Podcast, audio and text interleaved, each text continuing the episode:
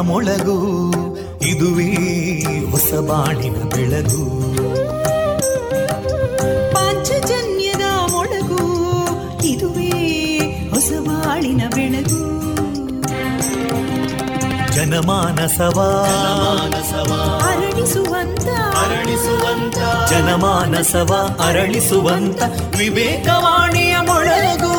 ಸುಖ ದುಃಖಗಳಿಗೆ ತಾಕೊರಳಾಗುವ ನಿಲಪೀತಿಯದಿ ಮೊಳಗು. ಇದುವೇ ಹೊಸ ಬಾಣಿನ ಬೆಳಗು. ಇದುವೇ ಪಾಂಚಜನ್ಯದ ಮೊಳಗು. ಇದುವೇ ಪಾಂಚಜನ್ಯದ ಮೊಳಗು.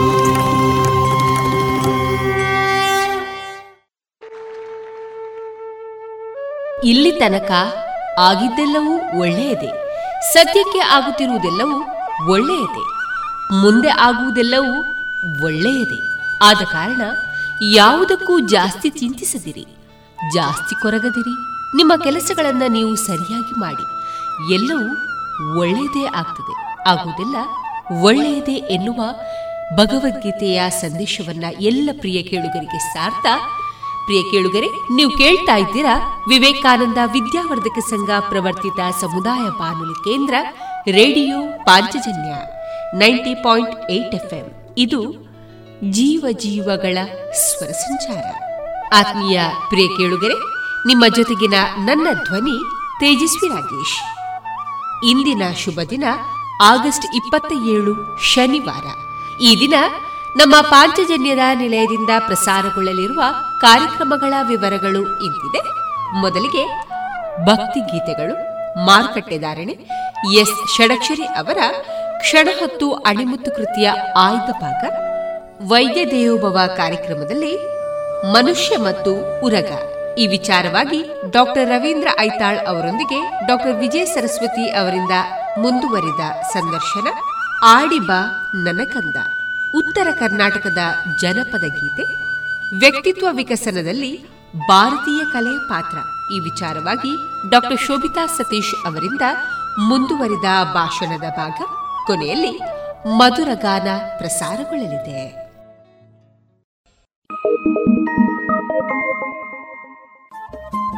ರೇಡಿಯೋ ಪಾಂಚಜನ್ಯ ತೊಂಬತ್ತು ಬಿಂದು ಎಂಟು ಎಫ್ಎಂ ಸಮುದಾಯ ಬಾನುಲಿ ಕೇಂದ್ರ ಪುತ್ತೂರು. ಇದು ಜೀವ ಜೀವದ ಸ್ವರ ಸಂಚಾರ.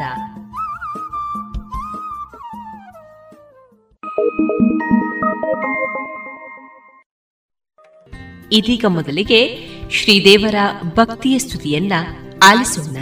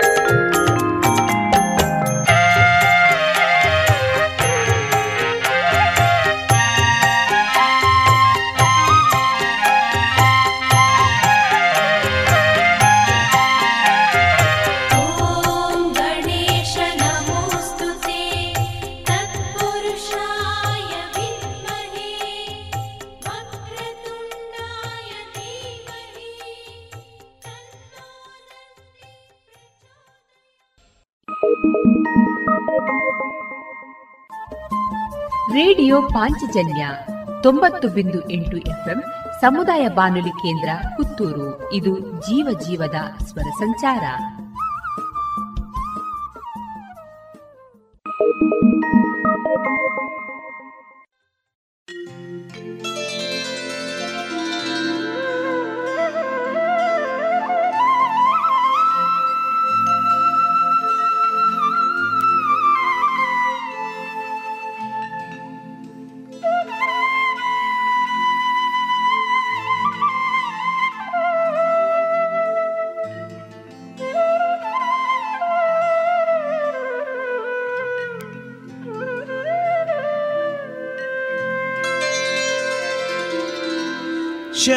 शनैश्चराय शान्ताय महनीय गुणात्मने।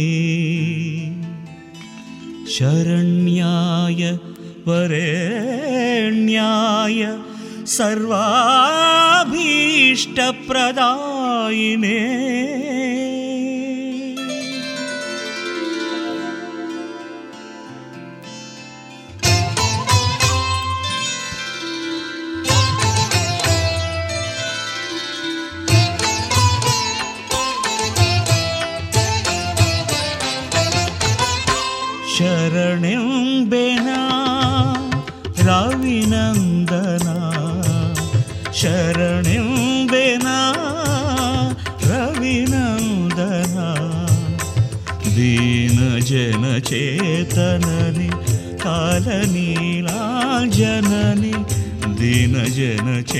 तननि कालनि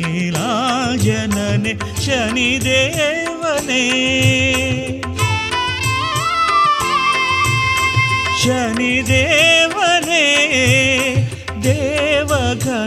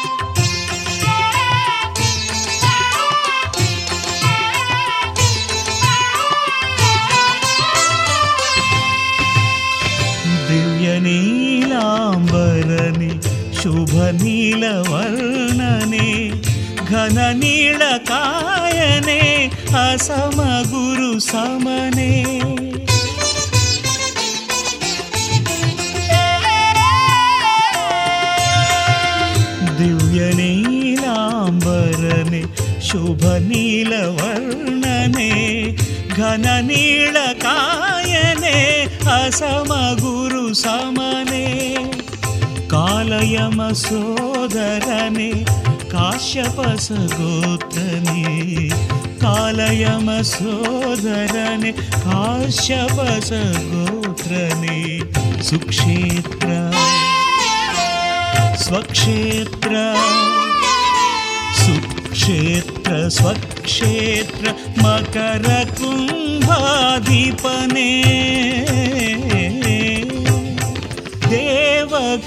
देवघनमहिमने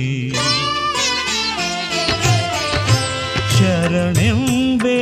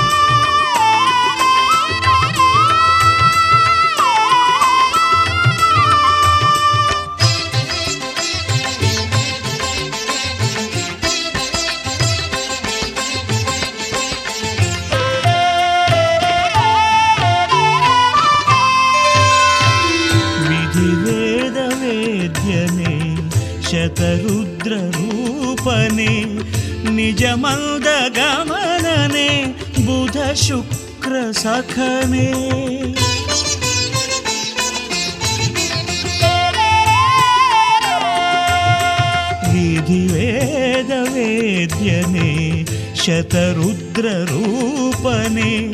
निजमन्दगमनने बुधशुक्रसखने ज्येष्ठासमेतने चरस्थिरस्वभावने च ज्येष्ठासमेतने चरस्थिरस्वभावने बहुकीर्ति सुखभोग बहुकीर्ति सुखभोग सुयशो गात्रने देवगण महिमने शरणिं रविनन्दना। शरणिं बेना रविनन्दना। दीनजनचेतनने कालनीलाजनने दीनजनचेतनने कालनीलाजनने शनिदेवने ಶನಿ ದೇವನೇ ದೇವಗನ ಮಹಿಮನೆ. ಶರಣೆಂಬೆನ ರವಿನಂದನ ಶರಣೆಂಬೆನ ರವಿನಂದನ. ಶರಣೆ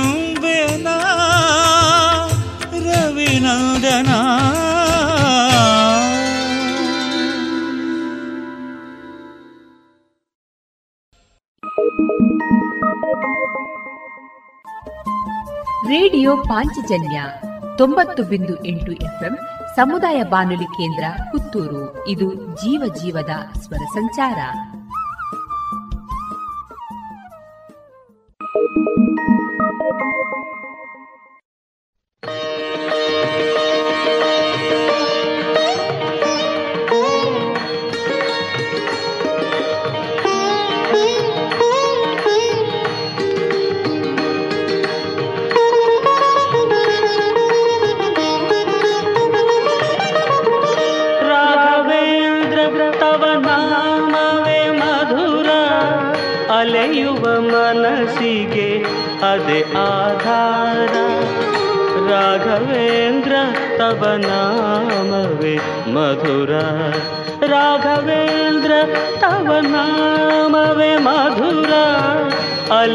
ಮನಸ್ಸಿಗೆ ಅದೇ ಆಧಾರ ರಾಘವೇಂದ್ರ ತವ ನಾಮವೇ ಮಧುರ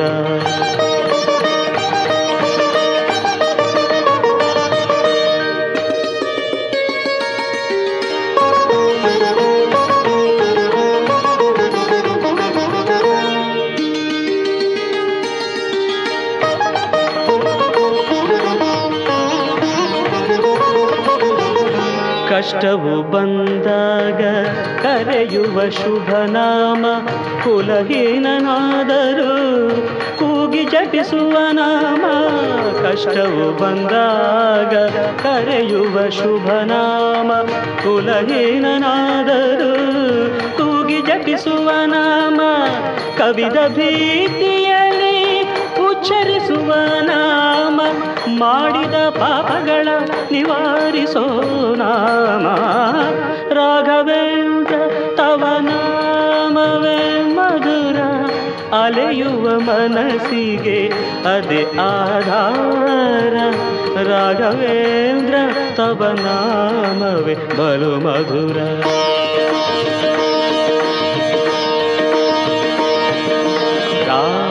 ಎನೆ ರಾಶಿ ದೋಷ ದಯಿಸುವರು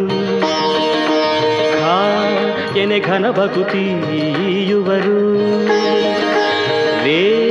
ಎನೆ ವೇಗದೆ ಬಂದು ಕೊರೆಯುವರು.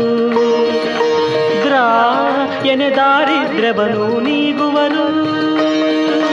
ರಾಯನೆ ರಾಶಿ ದೋಷ ದಹಿಸುವರು. ಗಾಯನೆ ಘನ ಭಕುತಿ ಈಯುವರು. ವೇಂ ಎನೆ ವೇಗದೆ ಬಂದು ಕೊರೆಯುವರು. ದ್ರಾಯನೆ ದಾರಿದ್ರ್ಯವನು ನೀಗುವರು. राघवेन्द्र राघवेन्द्र।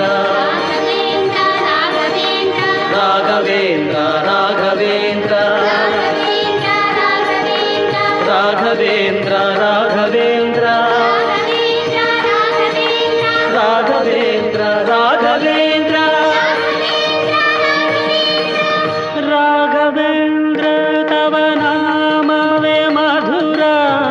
ಅಲೆಯುವ ಮನಸ್ಸಿಗೆ ಅದೇ ಆಧಾರ ರಾಘವೇಂದ್ರ ತವ ನಾಮವೇ ಅತಿ ಮಧುರ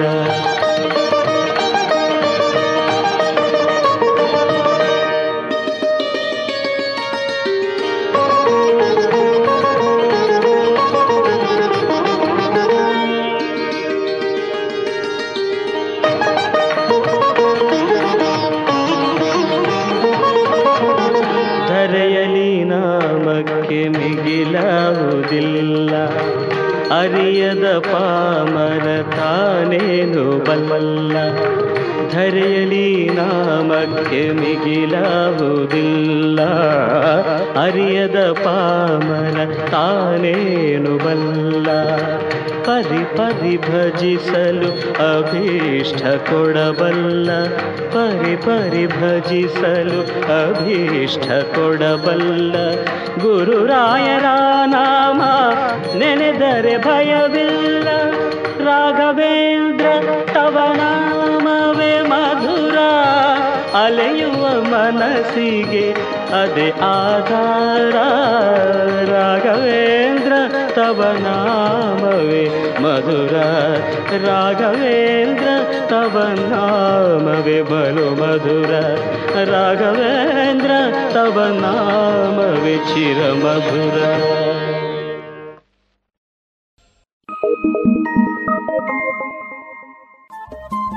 ರೇಡಿಯೋ ಪಾಂಚಜನ್ಯ ತೊಂಬತ್ತು ಬಿಂದು ಎಂಟು ಎಫ್ಎಂ ಸಮುದಾಯ ಬಾನುಲಿ ಕೇಂದ್ರ ಪುತ್ತೂರು. ಇದು ಜೀವ ಜೀವದ ಸ್ವರ ಸಂಚಾರ. Thank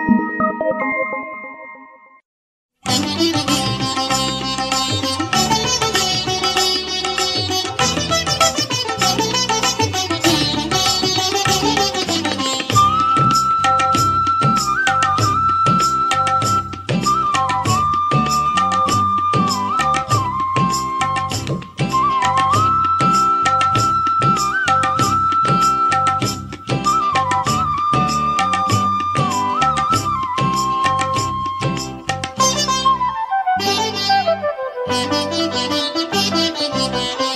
ಅಷ್ಟಸಿದ್ಧಿಗಳ ಪೊಡೆಯ ಗಣಪತಿ, ಒಲಿಯಲು ಮನುಜರ ಮಹೋನ್ನತಿ. ನಗುವುದು ಎಲ್ಲೆಡೆ ಸುಂದರ ಪ್ರಕೃತಿ, ಪ್ರಗತಿ ಹೊಂದುವುದು ಭಕುತರ ಸಂತತಿ. ಅಷ್ಟಸಿದ್ಧಿಗಳ ಒಡೆಯ ಗಣಪತಿ, ಒಲಿಯಲು ಮನುಜರ ಮಹೋನ್ನತಿ. ನಗುವುದು ಎಲ್ಲೆಡೆ ಸುಂದರ ಪ್ರಕೃತಿ ಪ್ರಗತಿ ಹೊಂದುವುದು ಭಕುತರ ಸಂತತಿ ಅಷ್ಟಸಿದ್ಧಿಗಳ ಒಡೆಯ ಗಣಪತಿ ಒಲಿಯಲು ಮನುಜರ ಮಹೋನ್ನತಿ.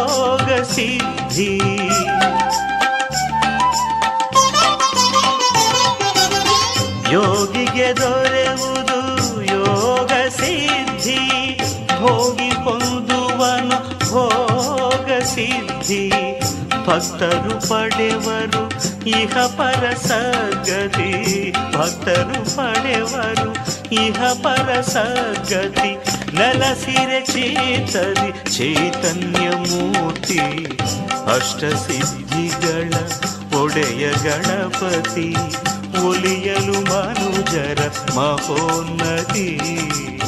ನಗುವುದು ಎಲ್ಲೆಡೆ ಸುಂದರ ಪ್ರಕೃತಿ ಪ್ರಗತಿ ಹೊಂದುವುದು ಭಕ್ತರ ಸಂತತಿ ಅಷ್ಟಸಿದ್ಧಿಗಳ ಒಡೆಯ ಗಣಪತಿ ಒಲಿಯಲು ಮನೋಜರ ಮಹೋನ್ನತಿ.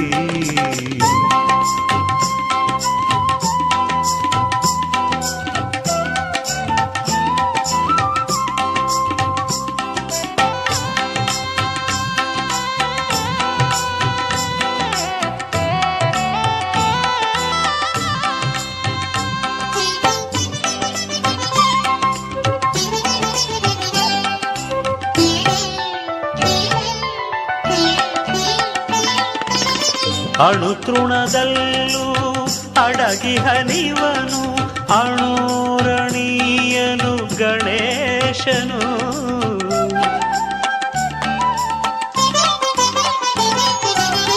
ಅಣು ತೃಣದಲ್ಲೂ ಅಡಗಿ ಹನಿವನು ಅಣೂರಣೀಯನು ಗಣೇಶನು. ದುಷ್ಟ ಶಿಕ್ಷಕನು ಶಿಷ್ಟ ರಕ್ಷಕನು, ದುಷ್ಟ ಶಿಕ್ಷಕನು, ಶಿಷ್ಟ ರಕ್ಷಕನು, ಭಕ್ತರ ಭಾಗ್ಯ ವಿಧಾತನು ಅಷ್ಟಸಿದ್ಧಿಗಳ ಒಡೆಯ ಗಣಪತಿ, ಒಲಿಯಲು ಮನುಜರ ಮಹೋನ್ನತಿ. ನಗುವುದು ಎಲ್ಲೆಡೆ ಸುಂದರ ಪ್ರಕೃತಿ.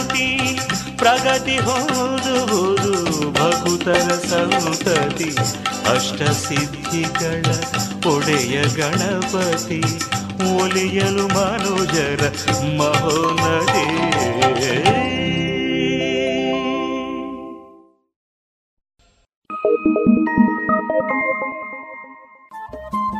ರೇಡಿಯೋ ಪಾಂಚಜನ್ಯ ತೊಂಬತ್ತು ಬಿಂದು ಎಂಟು ಎಫ್ಎಂ ಸಮುದಾಯ ಬಾನುಲಿ ಕೇಂದ್ರ ಪುತ್ತೂರು. ಇದು ಜೀವ ಜೀವದ ಸ್ವರ ಸಂಚಾರ.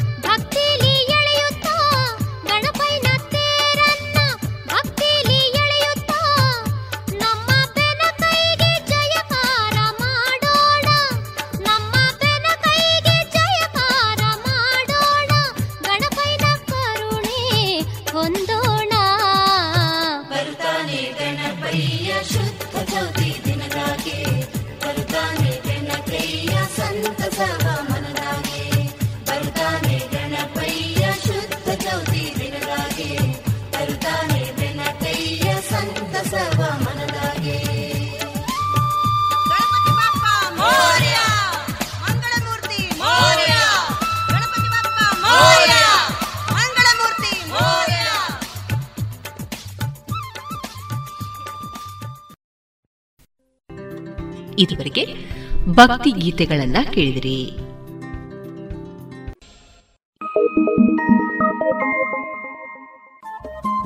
ರೇಡಿಯೋ ಪಾಂಚಜನ್ಯ ತೊಂಬತ್ತು ಬಿಂದು ಎಂಟು ಎಫ್ಎಂ ಸಮುದಾಯ ಬಾನುಲಿ ಕೇಂದ್ರ ಪುತ್ತೂರು. ಇದು ಜೀವ ಜೀವದ ಸ್ವರ ಸಂಚಾರ.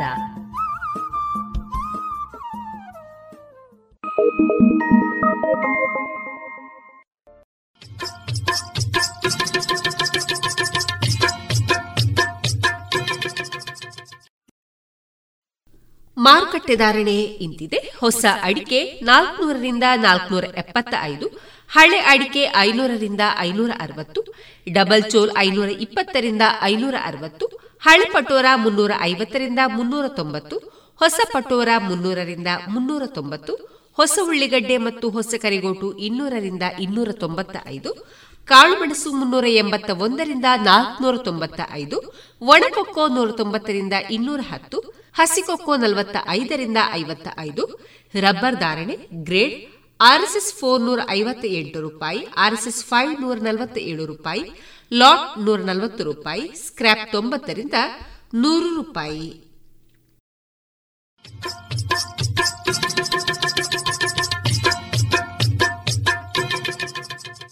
ತಂಬಾಕು ಮಸಾಲದ ರುಚಿ ನೋಡೋದಕ್ಕೆ ಅದನ್ನು ಅಂಗೈಯಲ್ಲಿ ಉಚ್ಚುತ್ತೀರಿ ಆಮೇಲೆ ಅದನ್ನ ಬಾಯೊಳಗೆ ಇಟ್ಕೋತೀರಿ.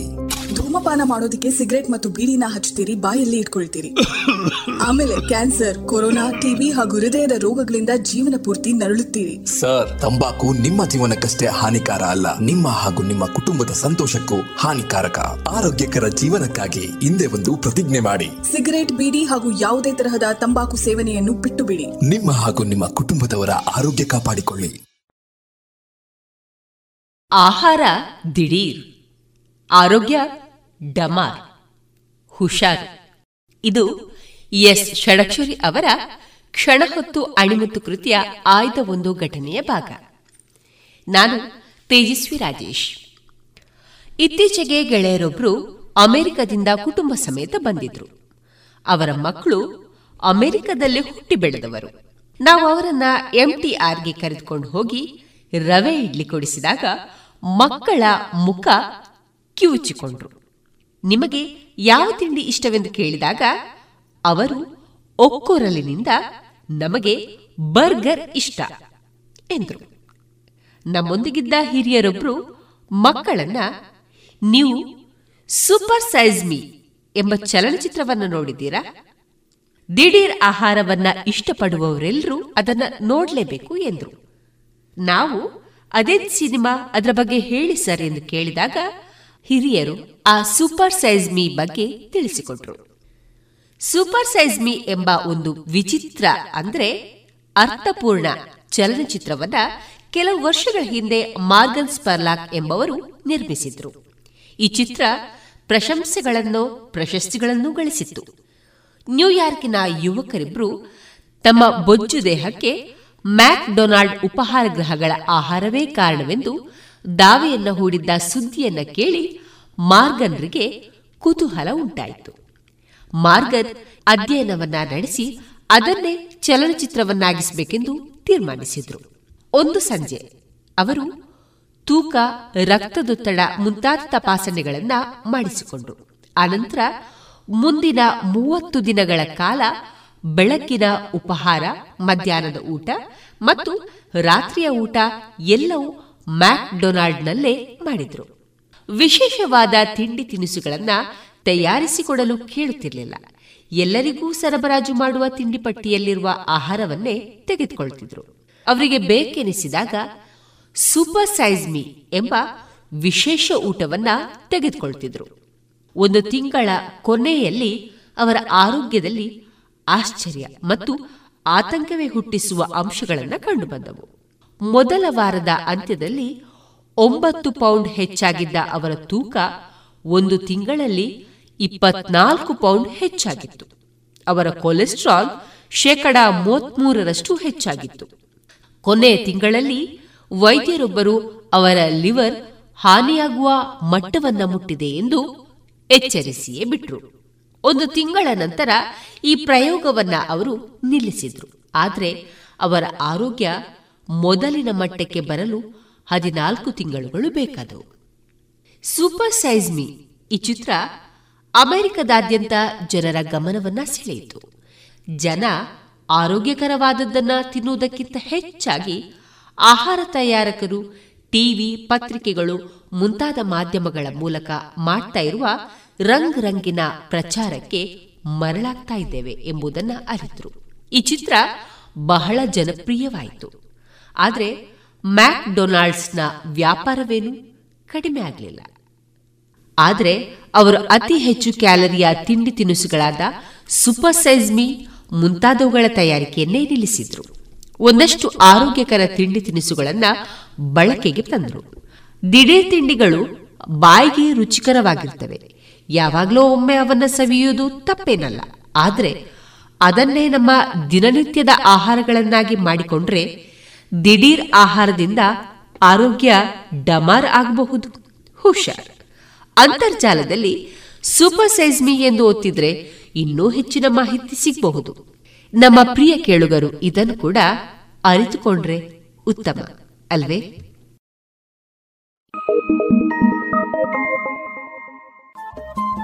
ರೇಡಿಯೋ ಪಾಂಚಜನ್ಯ ತೊಂಬತ್ತು ಬಿಂದು ಎಂಟು ಎಫ್ಎಂ ಸಮುದಾಯ ಬಾನುಲಿ ಕೇಂದ್ರ ಪುತ್ತೂರು. ಇದು ಜೀವ ಜೀವದ ಸ್ವರ ಸಂಚಾರ.